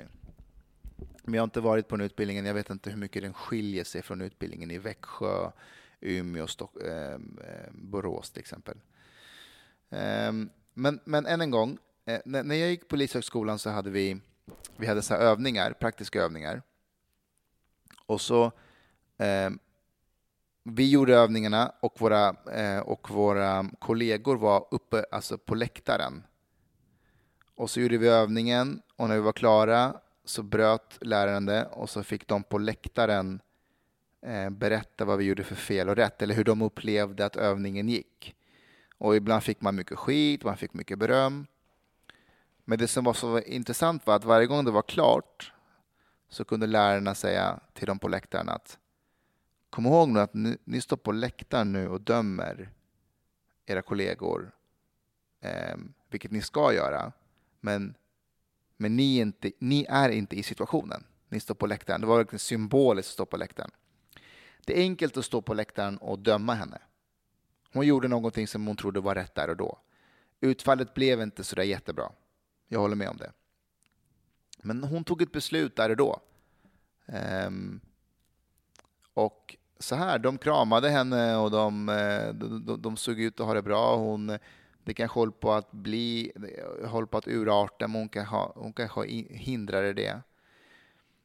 Men det finns ett problem ändå med att sen när demonstrationen fortsatte på andra platser i närheten av där de var så står ungdomarna och skriker mot polisen och omringat. De skriker ner på knä, ner på knä. Jag vet inte om det är det vi ska syssla med, om vi ska gå ner på knä. Alltså vi, vi... Det vann ju ett propagandavärde för BLM. Verkligen. Oh, alltså ja. att, att, att, här har vi, kolla här är en vit polis som går på knä för oss. Mm. Nu har vi, och det, har ju, det går ju lite, hör ju lite till den retoriken som, som de har haft, alltså just det här med uh, white silence is violence. Um, alltså att de, de har lite kampretorik liksom. Mm. Den är ju inte helt olik många av de eh, demonstrationer som har urartat eh, runt om genom åren, liksom. alltså när det kommer till klasskamp och, mm. och sådana mm. saker. Men det som är intressant med hela BLM-fenomenet är att den, den tolkas väldigt olika. Alltså om du frågar polisen, polisen gick ut och sa att ja, alltså vi står för allas lika värde. Hon gick ner på knä på grund av att vi står för allas lika värde, vi är emot rasism. Det är vår tolkning av det här. Frågar du eh, andra så kan de säga att ja, alltså det var väl en fin gest. Hon, jag förstår inte det farliga med det. Liksom. Hon tog en kamp mot rasism. Frågar du vissa BLM-aktivister så kan de säga att ja, hon erkände att vita är ett problem och att man, och att man som vit får, ner, gå, får gå ner på knä och erkänna sina privilegier. Jag förstår inte problemet. Eh, andra kan säga att ja, alltså hon, hon är den som erkänner att polisen är en rasistisk organisation och att hon inte står bakom det och att hon vill se förändringar. Det är det här som gör BLM Sverige, speciellt Sverige, så, så här obehaglig på många sätt för att du vet inte vad de står för. Du vet inte vad det är de vill. Du vet inte vilka riktlinjer de har. Men går man tillbaka till deras idéer från början, då var ju det en, om jag har förstått det hela rätt, en marxistisk organisation. Alltså en tydlig vänsterrörelse. Mm. Med, med en marxistisk klassanalys. Och det är ju, det är ju ett i högsta grad politiskt ställningstagande. Mm. Alltså de absolut första kraven från BLM, de finns ju inte, det är ingenting de står bakom idag. Alltså de har ju raderat dem. Nu har de kommit med nya krav i, i, i USA då. Och där vill de ju ha någon slags segregering mellan, mm, mellan människor. De, de vill att man investerar mer, eller de vill att vi svarta barn ska få mer privilegier jämfört med vita. Jag kommer inte ihåg hela deras kravlista nu. Och så har de någonting med att Palestina ska erkännas som stat. Jag vet inte riktigt vad det har med BLM att göra. Men, men det som man kan utröna, det, det är hela den här, liksom, det finns en ganska tydlig intersektionalitetsanalys här. Och det är i vilket samhälle som helst, hitta vilka som har makten och privilegierna och hitta vilka som är offren. Och ställ dem mot varandra. Ställ dem mot varandra. Och det är de glasögonen som du i princip kan lösa all världens problem. Så tar du på dig de glasögonen, då blir Palestina per automatik offer och Israel blir förövare. Um, du vet, alla andra analyser försvinner. Mm. Det blir bara förövare och offer hela tiden. Man, man, man, man försöker göra ett extremt komplext problem enkelt. Precis. Och du kan bara vara förövare om du har makt. Du kan inte vara förövare om du inte har makt. Det är som, som vänsterextremister som anser att deras våld är okej okay för att det kommer från rätt håll. Precis. Precis. Medan, medan högerextremt våld är terror. Exakt, exakt. Så jag, jag, jag, jag tog ett exempel där, eh, där, jag, där jag förklarade att Alltså hela definitionen av, av rasism är så konstig idag jämfört med hur det faktiskt var förr i tiden. Alltså om du lyssnar på Martin Luther King, eh, Jag älskar Bob Marleys låt eh, eh, No War, eh, No Trouble eller något sånt där heter den. Ehm, Du vet, där han sjunger så här att han vill leva i en värld där din ögonfärg eller din hudfärg är lika insignifikant som din hudfärg eller som din ögonfärg och hårfärg. Att det är ett sånt samhälle han vill ha. Um, där, vi alla, där vi alla är lika. Det finns inga raser. Och han sjunger det finns bara en ras och det är människorasen. Och Martin Luther King som säger att jag vill, jag vill bli dömd utifrån min karaktär och inte hudfärg. Alltså dagens antirasister, de skulle tycka att det är, det är rasistiskt att säga så. De vill ha raser. Man pratar ju väldigt mycket om ras. Det är min upplevelse. Mm. Att man från vänstern eh, har ett väldigt tydligt fokus på ras. Mm. Det var ju inte så jättemånga år sedan som man inom det var något SSU-evenemang som bara var för rasifierade. Just det. Och då gick ju NMR ut och var så här, bra jobbat SSU! Liksom. Exakt. Jag håller med, så här, vi ska segregera raser från varandra. Mm. Mm. Vilket, är, vilket är väldigt märkligt. Alltså, det är väldigt tragiskt att vi har kommit dit, dit vi är, därför att jag tog ett exempel om att okay, om det är bara de med makt som, har, som kan eh, vara rasister eller som kan förtrycka. Det blir så komplicerat, för om, om vi tar vår, vår stackars vän Ganman igen. Om jag åker med honom ner till Afghanistan, eh, misshandlar honom, urinerar honom i ansiktet, kallar honom för svennejävel, då är det rasistiskt. För att i Afghanistan är jag normen ju.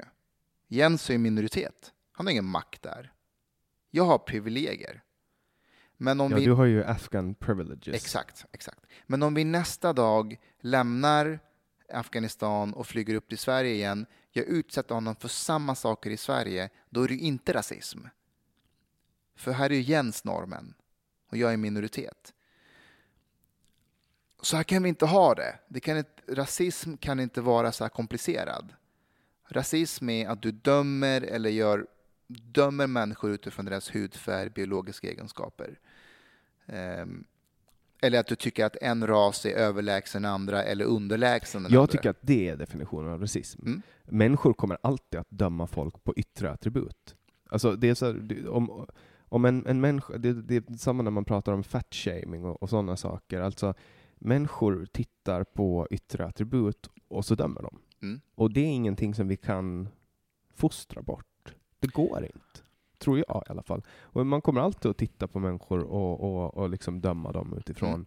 det man ser. Om det är kläder, eller om det är hudfärg, eller om det är liksom eh, är de smutsiga? Är de, alltså förstår du? Det liksom... Men det håller jag med dig helt om. Alltså, och, och, och det är där jag tycker att det, det är skillnad på, eh, på tankar och handling. Jag mm. tycker det är helt okej att döma människor hur man vill i huvudet. Men det, det viktiga är vad man, alltså det är handlingen som spelar roll. Så, så vi, vi kan inte säga att du får inte jobba för mig för du är, du är muslim eller du är kristen eller du är svart. För det är en handling. Mm. Sen kan man tycka vad man vill om människor. Är, när jag är ute och föreläser och träffar nyanlända och vi kommer in på homosexualitet till exempel så kan vissa säga att det är äckligt, det är inte bra. Och jag verkligen ifrågasätter det. Jag utmanar den värderingen, den idén. Varför tycker du att det är äckligt? Vad, vad, vad är problemet? Hur kommer det påverka dig om, din, om du har två grannar som är homosexuella? Hur kommer, hur kommer det påverka ditt liv? Eh, efter en stund så förstår många att oj, okej, okay, det här är en grej jag fått med mig hemifrån, eh, kultur, religion och så vidare. Och, och tänker om efter fem minuter. Men jag avslutar alltid med att i Sverige, det är ändå ett fritt land, du får tycka fortfarande att homosex homosexualitet är äckligt. Alltså du har, du har den friheten, men du får inte handla på det. Mm. Ja, man ska inte säga det, man ska inte liksom utsätta någon för någonting. För. Precis, precis. Men, men jag menar, det, det finns olika former av, av rasism. Jag menar, um, du, du är ju invandrare i Sverige. Har det hänt dig någon gång att någon har kommit fram och frågat så här, pratar du svenska? Eh, det har hänt att folk har pratat engelska med mig. Mm. Och det, den hör jag ganska ofta, att man ja. kommer fram och frågar sig, pratar jag prata engelska? Mm. Och det är ju för att de har, de har tittat på ditt utseende och så har de bara, mm. Ja, men han, han där kanske inte kan svenska. Precis. Men om de ser en tysk och går fram och pratar svenska och så, ja, vad säger du? Liksom, kommer ni tillbaka på tyska? Mm, Vad nu de mm. säger. Mm. Jag vet inte vad de säger. Ja. Mm. Men, eller fin, finnar, man, går, man pratar, pratar svenska med någon och så kommer antexi. Du vet, ja, jag förstår inte vad man säger. Precis. Eh, att det, är det är ju en form av rasism. Man har knutit ett visst språk till ett utseende. Mm. Mm. Eh, och jag vet inte om... Det är ju ingen hemsk form av rasism.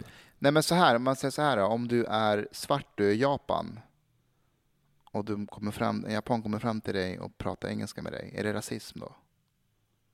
Alltså då har man ju alltså gjort ett, antar jag, då ett statistiskt antagande om att sannolikheten att den personen eh, pratar japanska är mycket liten. Mm. Alltså, men, men sen vet man ju. Men det är fortfarande utifrån den, det är ju en individ du har framför dig. Mm. Så även om du statistiskt, statistiskt har rätt, är det inte fortfarande rasism då? För han är ju svart och Mm. du baserar det utifrån, utifrån hans utseende. Mm. Så vad, vad gör, hur gör man rätt då? Går fram och säger någonting på japanska eller går fram och säger alltså, Men det som är grejen, jag, ehm, jag blir inte störd om någon kommer fram till mig och, säger, och pratar engelska med mig. Men om jag sen pratar svenska och den personen typ oj ursäkta, börjar prata svenska med mig. Jag har inga problem med det. Mm. Jag är cool. Eh, Men sen har jag varit med om, om, om tillfällen där jag faktiskt någon kommer fram och pratar engelska med mig och jag pratar svenska och jag vet att den personen pratar svenska så fortsätter den prata engelska. Det är lite intressant. Jag vet inte om det blir någon så här... de vill inte erkänna att de har gjort fel. Exakt, exakt. Och än en gång, alltså... Ja, jag, du vet, man kommer till en fas i livet där man är så här... Ska jag låta min dag påverkas av det här? Um, nej. Jag, du vet, jag är med om det, jag träffade en person som gjorde så. Jag går vidare. Alltså jag, jag, jag har saker att göra, platser att vara på. På tal om offer och, och förövare. Jag har, eh, har en bekant från gymnasietiden eh, som eh, har varit mycket inne på mina trådar på Facebook och verkligen varit väldigt kritisk mot saker jag lagt upp. Och, och menar verkligen att Sverige är ett rasistiskt land och att eh, han, han ser liksom rasism överallt. Eh, han, han, är, han är också från, från ett annat land. Sen har jag andra vänner som är vänner med honom. Eh, också från andra länder. Eh, framgångsrika personer. Ehm, och jag märker att skillnaden mellan de här olika människorna är att de som är framgångsrika, de har bejakat en hjälteroll de har så mycket som händer i deras liv så att att fundera på rasism eller fördomar, de har inte tid med det.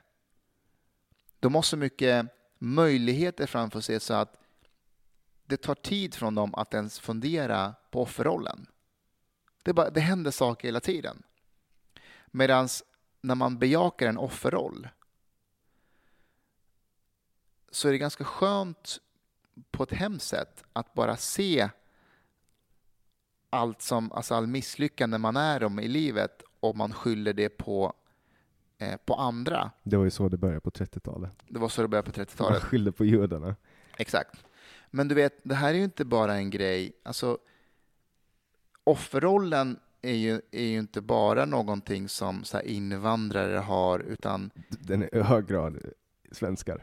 ja, Jag faller ju in i den hela tiden, offerrollen, och Ja. den gör mig miserabel. Mm. Jag kan tänka så här, men fan samhället har svikit mig och jävla corona och dumma jävla skolsystem och eh, staten har förstört allt. Men, men när jag faller in i, i offerrollen så blir mitt liv miserabelt. Ja. men det, det du säger nu, det är också så här, du är medveten om den. Inte alltid. Inte alltid, men, men nu när vi sitter och pratar, alltså du har ju ändå en självinsikt. Mm. Men, men grejen med offerrollen är att man tappar ju självinsikten. Alltså Ja, när, man är, när man mm. är i det, eh, då kan folk skrika till mig så här, sluta spela offer. Och då kan jag liksom, då vet jag att jag spelar offer, men, men jag, förne- Mm. alltså jag vill ändå liksom inte visa till den människan framför mig att oh, men shit, nu har jag gjort liksom, nu har jag fallit in i det här igen. Mm, Jag mm. föll för den igen. Mm, Så att jag förnekar det hellre. just det. Typ så. Jag har en, en väldigt god vän som är äldre än mig eh, äldre än jag. Ehm, när jag sökte till Polishögskolan, jag var 23 år eh, kommit in. Sökte en andra gång. Och då var jag verkligen beredd på att nu kommer jag komma in. Du vet när du söker en gång och inte kommer in så dröjer det ett år förrän du söker igen. Så andra gången jag sökte, du vet, jag gjorde bra ifrån mig på fysiska testerna. Jag var övertygad om att jag gjorde bra ifrån mig på intervjuerna, psykologiska testerna. Så här, jag kommer in nu. För ett besked. Du kommer inte in den gången heller. Alltså mitt liv, det var som att den slogs i spillror. Jag, och bara såg framför mig, jag har ett år till som jag måste göra någonting utav innan jag kan söka igen. Inte att jag kommer in igen, jag måste innan jag kan söka igen. Jag var helt förstörd. Så jag ringde den här goda vännen som är äldre än jag och, och, och sa så här, ja du liksom, jag har, jag har ingen motivation. Eh, det är så jävla, så jävla synd om mig. Och då sa han till mig så här, du, jag förstår att du känner så. Jag tycker att du ska ligga kvar i sängen i en vecka och bara tycka synd om dig själv. Men efter en vecka så går du upp igen. Och går du inte upp igen så kommer jag komma hem till dig och se till att du går upp. Det är okej okay att tycka synd om sig själv under en liten viss period. Så om du ligger där och bara, det är synd om mig, det är synd om mig, men jag ska upp igen på söndag. För då, då, då, då, har, jag, då har jag slutat tycka synd om mig själv. Och du vet, jag ser upp till dem och respekterar dem. Så jag låg hemma och kollade på lite Netflix och, och äh, larvade mig. Sen gick jag upp igen. Um, jag tror att man behöver sådana människor i sin omgivning som säger att vet du vad, det, det är okej, okay, det är okej, okay, men sen kommer en tid där du måste ställa dig upp och göra någonting åt det. Mm. Ja, ta sig ut ur offerrollen, för den är, alltså, den är fan giftig. Alltså. Mm, den, den, är, riktigt giftig. Den är destruktiv. Eh, den gör att man, alltså man kan bli riktigt, riktigt bitter och um, och den är, den är svår att ta sig ur. Jag har ju min, min ständiga bitterhet. Alltså jag märker att jag är i offerrollen när jag börjar älta att jag eh, nästan kom in i lagtinget, då, alltså i Ålands parlament, två gånger. Är det sant? Alltså för, okay. Första gången så låg jag, det var runt 20 röster ifrån. Eh, och andra gången, eh, som var nu för ett år sedan, ungefär hösten förra året, då, så eh, blev jag invald som reserv. Mm. Och sen satt jag i två månader och sen åkte jag ut och då var jag så här 13-14 röster ifrån också. Eh, så mitt sätt att veta att jag har fallit in i offerrollen, det är när jag börjar älta det här. Mm. Istället för att tänka att ja, men det kommer ett val om tre år, att de ska få se liksom, att jag kommer att vara starkare nästa gång. Så, så liksom, men, men alltså, jag vet folk, jag har folk i min omgivning som har, lever i den här offermentaliteten. Ja, men alla är rasister, alla hatar mig, det är bara för att jag är fattig, mm. eller det är bara för mm. att jag... Ibland, alltså, att folk liksom tillskriver yttre omständigheter sin olycka. Mm, mm. Och det är inte så bra. Alltså, jag, jag, har insett en grej med det där att, att även om man tänker så här, eh, men, all, alla är rasister eller, eller whatever, att även om det är sant så är det fortfarande ditt fel. För att Alltså, då menar inte att det är ditt fel, men... Det men man ditt... låter det påverka. Ja, men precis, för att det är ditt fel för att, vad gör du åt det? Alltså ligger du hemma och, och tycker att det är ditt, och, och tycker synd om, om dig själv, eller går du ut och ordnar en demonstration? Mm. Då har du ändå gjort någonting, eller att du försöker påverka eller ändra attityder och så vidare. Men jag tänkte på det här där du sa med, med gå, in, gå in i offerrollen, att du vet med, med tingen att du ville liksom visa igen eh, om tre år igen. Jag körde crossfit i Linköping eh, när jag jobbade som polis. Eh, och, och så hade vi en crossfit-tävling alltså klubbmästerskap. Och i min klubb så gick, du vet Pansar från Gladiatorerna? Mm, ja. Ja, men det är en lyssnare kanske känner igen honom. Eh, men han, det är, en, man, är det en biff antar jag? Det är en biff, ja precis. Och du vet, vältränad, stor kille. Eh, han var också med i det klubbmästerskapet. Och, ehm, och jag var livrädd på det här klubbmästerskapet att det skulle komma double unders. Du vet, hopprep Vanliga kan alla göra, men dubbla, alltså att du hoppar och gör två eh, under bena. Det är sjukt svårt, men när du kan det så är det sjukt lätt. Men jag kunde inte det. Jag kunde inte det. Jag var så hoppas inte den kommer på någon av övningarna. För du vet, crossfit är en massa olika tävlingar. Och, eh, och om, om den är där, du kan vara bra på alla andra, men är du dålig på den så that's it. Eh, men grejen var att pansar kunde inte heller det. Så första tävlingen gick ut på det här. För att kunna göra de andra övningarna så var du tvungen att göra 25 double unders. Alltså 25 double unders var det som du var tvungen att göra för att kunna gå vidare. Oh, och jag failade.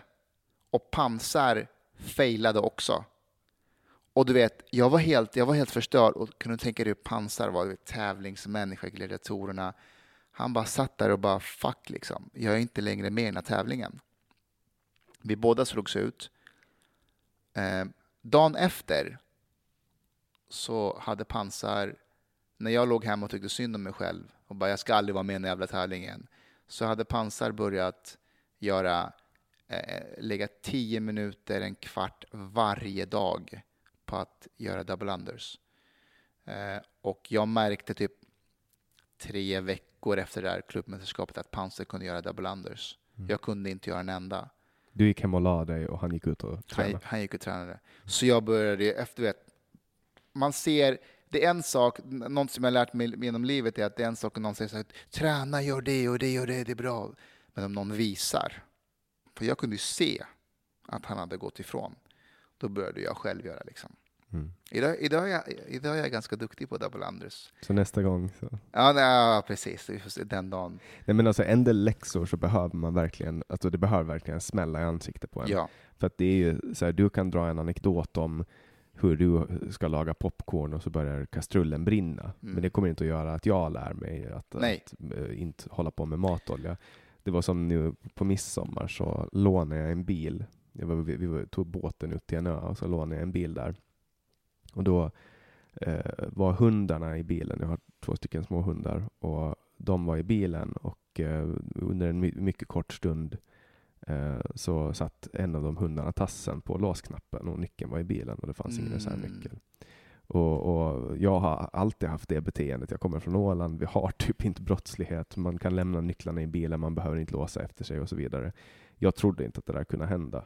Och jag fick betala 6 000 eh, kronor ur egen ficka och nu, nu, nu, har, nu har liksom det blivit en sån hård beteendekorrigering så att nu, nu mm. har jag bilnyckeln. Varje gång jag stiger ut ur bilen så har jag bilnyckeln med mig. Mm. Att ibland mm. måste man, det måste ja. verkligen smälla hårt i, ja. för att man ska eh, mm. korrigera sitt beteende. Um, jag, jag kommer att tänka på det när du sa mm. det där. Men det är lite som vi sa det här med svensk kultur, det där, alltså, lite liknande att du måste vara med i det. Ja, alltså det, det, det, är ju jobbiga erfarenheter som slipar en.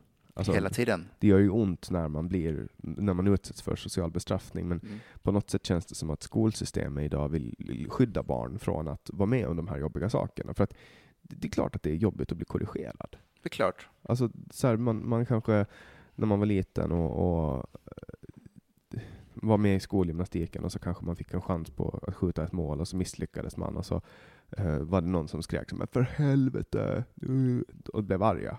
Uh, alltså, det är ju en form av bestraffning, men det kanske, man får ju välja, vill man liksom bli bättre på att skjuta eller vill man bli ledsen över det? Mm, mm. Jag undvek ju gymnastiken helt och hållet.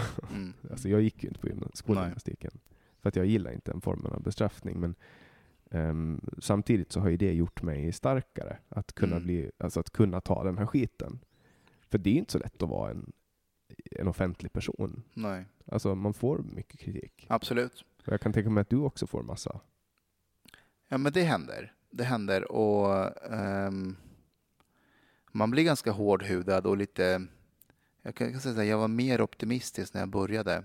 Jag är lite mer pessimistisk nu. Um, men just de här integrationsfrågorna är så jäkla svåra att navigera sig också för, för man får ju skit från massa olika håll.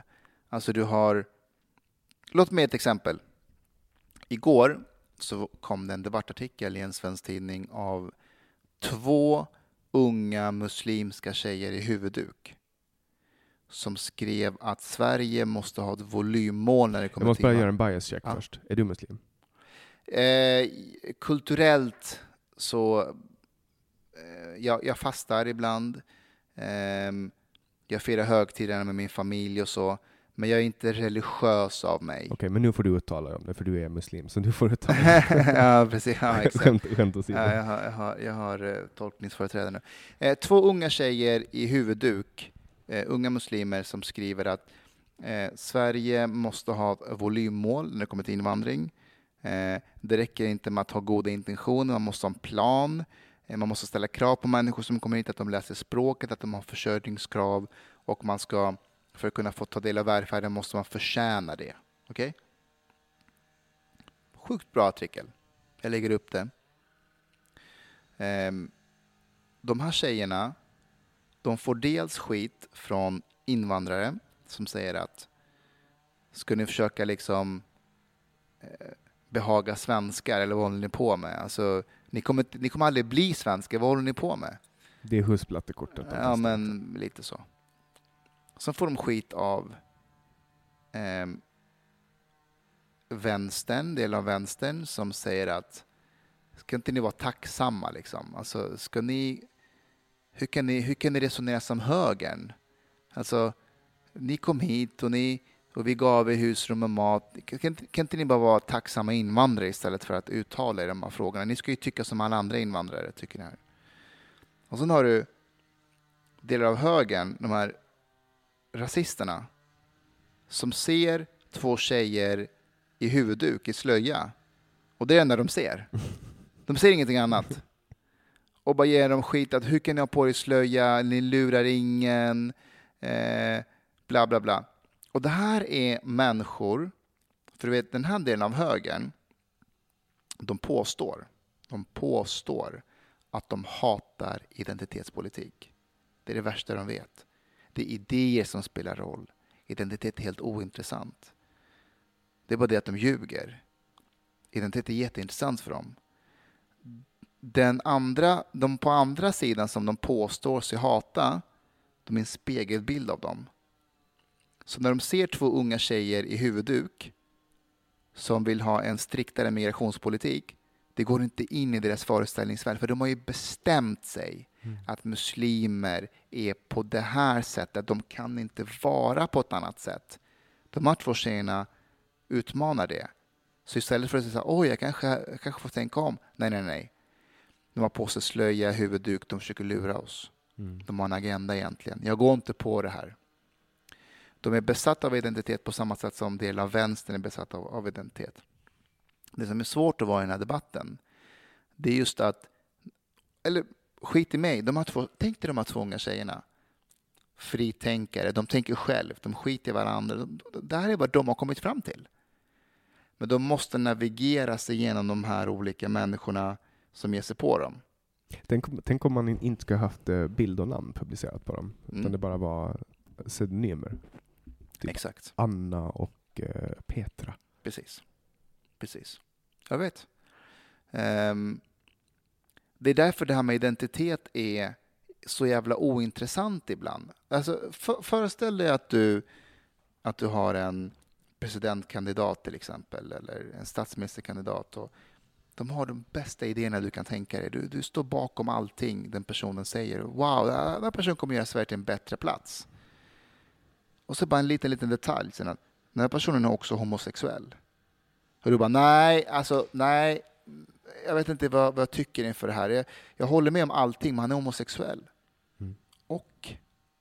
Alltså vad har det med, med det andra att Finland, göra? Finland hade en sån eh, presidentkandidat förut. Och då blev det ett jävla nummer av att han var homosexuell. Mm. Det var så här, det stod så här, ja den öppet homosexuella kandidaten. Alltså, det, hur, på vilket sätt är det? Ja, okay, det, på, det kan ju det ger relevans i vissa frågor när det kommer mm. till jämställdhet. Man förstår att den personen har referensramar som, som innebär att, att han kommer att ha större förståelse för, mm. för folk som är homosexuella. Men i det stora hela så är det väl, varför göra en stor grej av det? Mm.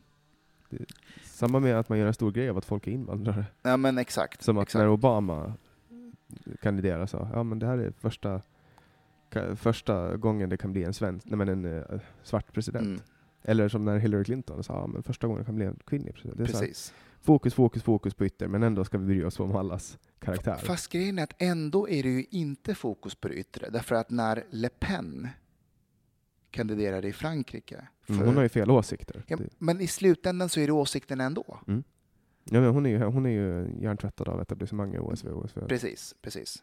Men du vet, det är kul att du tar upp det här med Obama, för första gången jag blev medveten om identitetspolitik utan att faktiskt veta om det, det var under 2007. Eh, vad var jag? 20 år. Eh, och Obama håller på att kandidera. Och jag var ju så här, yes, en svart president. Det här kommer bli så jäkla bra. Alltså jag var så jävla glad. Jag ville nästan åka, åka till USA för att uppleva det här. Men jag var tillsammans med en tjej. Svenska, feminist, vänster. Och jag var ju så här, du, Obama liksom. Och då sa hon till mig så här, men du, vad är det du gillar med honom? Vad är det för idéer med honom som du tycker om? Jag hade inga svar. Jag hade inte läst på. Jag såg en svart president och tänkte att det här är bra. Och då sa hon till mig så här, men du, tycker inte du att det är lite farligt att bara gå på det yttre? Alltså, på vilket sätt tror du att han kommer göra USA bättre? Vad vet du om honom? Om hans bakgrund, om hans agenda? Och jag minns att jag blev arg på henne. Mm. Jag blev arg på henne. Hur vågar du ifrågasätta det här, liksom, tänkte jag. Han är ju svart! Därmed är han bra. Det- Också det där att, att liksom... det är, folk, folk dömer ju på samma sätt Donald Trump nu. Mm. Han, är, han är konstig, han är en jävla buffel. Mm. Eh, han kan inte bete sig, Mm. han ser konstig ut. Och, och det, men, men det är väldigt sällan, upplever jag, att folk så verkligen tittar på det han gör. Mm. Folk lyssnar på vad han säger. Mm. Eh, och, och liksom hänger sig vid det. På samma sätt med när man dömde Obama, så är det så här, kolla på det han säger. Han Mm. pratar om alla, han är ju så charmig Obama, han kan ju charma vem som helst. Retorisk geni. Charmig, diplomatisk, intelligent. Men kolla på vad han faktiskt gjorde. Ja, det är mm, flest drönarattacker i historien. Ja, han är ju en krigarherre. Ja, verkligen. Och jag menar, han har beordrat jättemånga attacker. Och Mm.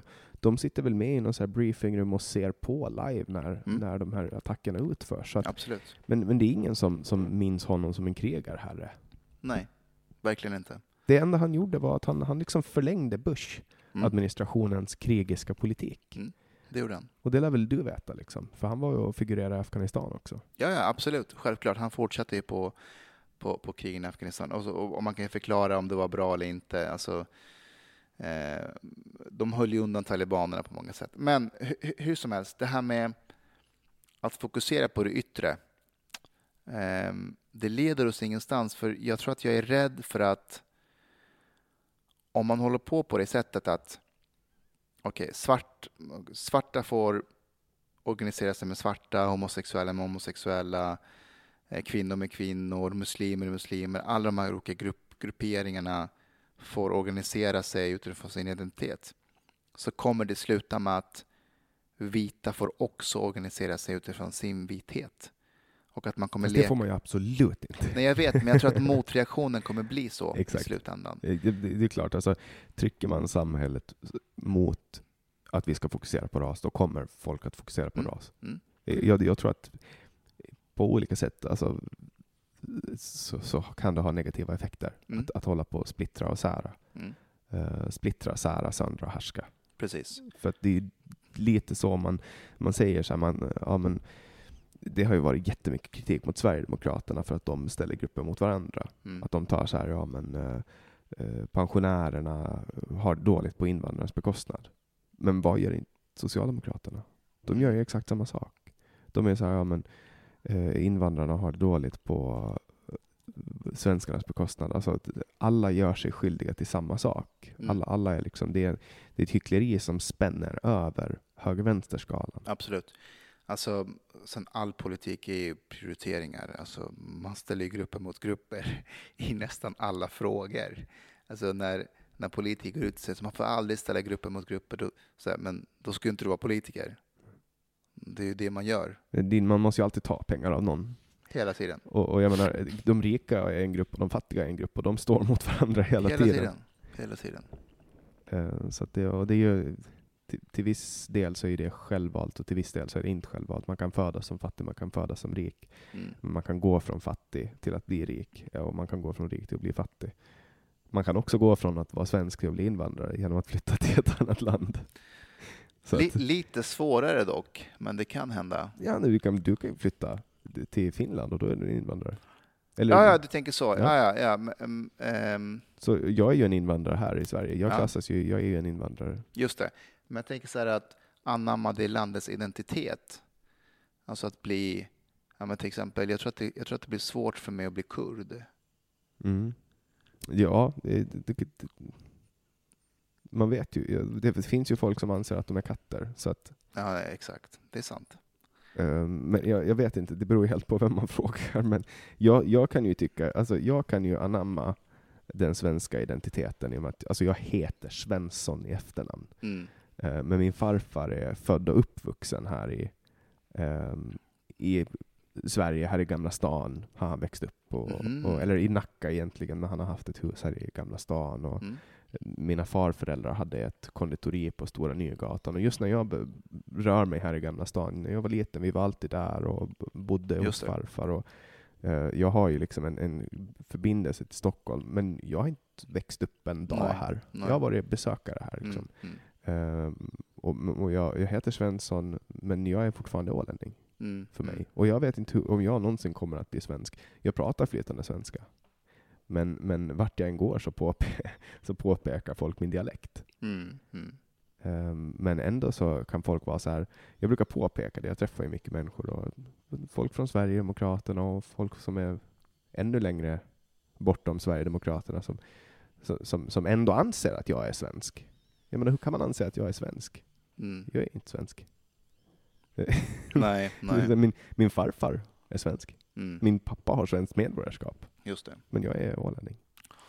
Men det är ganska intressant med, med, med identitet är att jag vågar påstå att under, min, under mitt liv så har jag hört, så jag fått höra mer av invandrare att jag inte är svensk än av svenskar som har sagt att jag inte är svensk. Väldigt få svenskar har sagt så, alltså inte till mitt ansikte utan snarare skrivit något så här mail till mig. Men alltså invandrare, alltså då menar jag liksom bekanta till mig. Du kan aldrig bli svensk, kom ihåg det. Aldrig. Du är invandrare liksom. Ur mitt perspektiv så är du betydligt mycket mer svensk än mig. ja. Men Du, du har bott här mycket längre än mig. Mm. Så för, så för mig så, så är det här det är ett självklart fall av att du är mer svensk än mig. Mm, mm. Eh, Men klassar du dig själv som svensk? Alltså som jag sa, i vissa sammanhang så blir jag medveten om min svenskhet.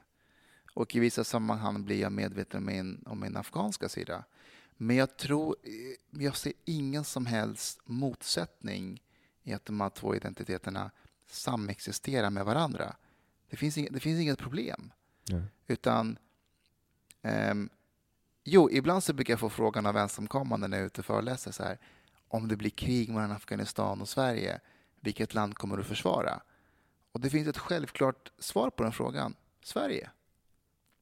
Den är, helt, den är, den är självklar. Fast du vet att Afghanistan kommer att vinna. Ja, för att det är helt omöjligt att belägra. bara om vi invaderar landet eh, så, kommer vi, så kommer Sverige inte vinna. Eh, nej men det handlar om så här, vilket land är man lojal mot? Ja, där är jag lojal, lojal mot Sverige hela vägen. Och det är för att du har fått mest av Sverige, eller? Exakt. Du har dina polare här. Jag har mina vänner här, min familj här. Men jag vet också var jag kom ifrån. Och jag vet vad jag kom till. Mm. Och jag vet vad jag har fått av det här landet. Alltså, det, du vet, jag har ju en stark känsla av tacksamhet. Och, och det, det, det svider lite i mig att säga det. Alltså för att jag vet att det finns de svenskar på både höger och vänsterkanten som är bra tacksamhet. Var tacksam. De- De vill jag bara slå på käften. Liksom. Men jag har en stark känsla av tacksamhet. Alltså när de säger var tacksam så menar de egentligen håll käften. Mm. Tacksamhet är synonymt till håll käften. Var lite ödmjuk. Ja, eller alltså vänstern använder det för att uttala inte med invandringsfrågor. Du ska vara tacksam för att vi, gav, för att vi lät dig komma hit. Liksom. Och högern, om jag pratar om rasism som förekommer i Sverige. Var tacksam för att du kommit och käften, säg inte åt oss vad vi ska göra. Du vet. Mm. Men, jag, men jag, jag har en stark känsla av tacksamhet. För jag, som sagt, jag vet vad Sverige har gett mig och jag vill ge någonting tillbaka till Sverige. Många av mina vänner som är av första generationen. För jag är första generationen, jag kom hit när jag var 11. Men också andra som är i första generationen som, som vet var de kom ifrån och vet var de kom till. De är också tacksamma. Andra generationen känner inte den tacksamheten. Mm. Nej, det är, det är, de är vana med. De är födda här. Ja. Och det är livsfarligt. Det är livsfarligt att, att säga till andra generationen, visa lite tacksamhet. Du är somalier, du är irakier. Så, jag är född här. Mm. Jag har inte ens varit i Somalia. Vad ska jag vara tacksam för? Jag är född på en fucking BB i Sverige. Då går man utifrån hudfärg ju, Ja. du vet. Och då blir det rasism. Det där kan få en sån tråkig konsekvens om man kräver tacksamhet av människor som inte kan referera till det. Mm. Jag kommer ta en bild på dig om det är okej. Ja, För övrigt, kör. Bara när du sitter där. För vi är, vi är precis inne på slutrakan nu, eller vi Ja. är på slutrakan. Mm. Och då ska jag passa på att föreviga det här momentet. Ja. Eh, och ehm, ja, vi har, vi har närmat oss slut. Jag ser att vi har nått två timmar. Jag har ett, ett, Oj, redan? ja, och jag Ja, har ett, ett minutschema Okej. eh, som, som jag lyckas följa Mm. precis på... Nu fick jag en helt okej. det- Du blinkar varje gång. Oj, okej. Där kom den. Eh, jo, så jag har ett, ett minutschema som jag har följt och det har gått ganska bra. Och jag hoppas att det ska fortsätta för då kommer jag hem tillbaks till, till Finland och får sätta mig i karantän. Just det. Ehm, men tusen tack för att du kom hit. Tusen tack för att jag fick komma. Eh, Och fortsätt med samtalet, det är eh, viktigt. Tusen tack. Och Mm. till alla er som har lyssnat och, och hängt med till slutet så vill jag tacka er för att ni har varit med och till alla er som stöttar mig på Patreon eller Swish eller Paypal så är jätte, jättetacksamma för er fortsatta stöd. För er som eh, inte redan har gjort det eller funderar på att göra det så hittar ni länkar på min hemsida www.samtal.ax. Där hittar ni också länk till min samtalsgrupp som jag har på Facebook där ni gärna får gå med eftersom jag tycker att det är trevligt att kunna ha kontakt med folk eh, som, som lyssnar på den här podden. Och det är ju som sagt, det är som sagt ni som lyssnar och era tips som, som eh, bestämmer vem som, vem som ska komma in helt enkelt. Och om ni vill tipsa anonymt så får ni gärna göra det via hemsidan www.samtal.ax. Eh, jag släpper nya samtal alla onsdagar året runt.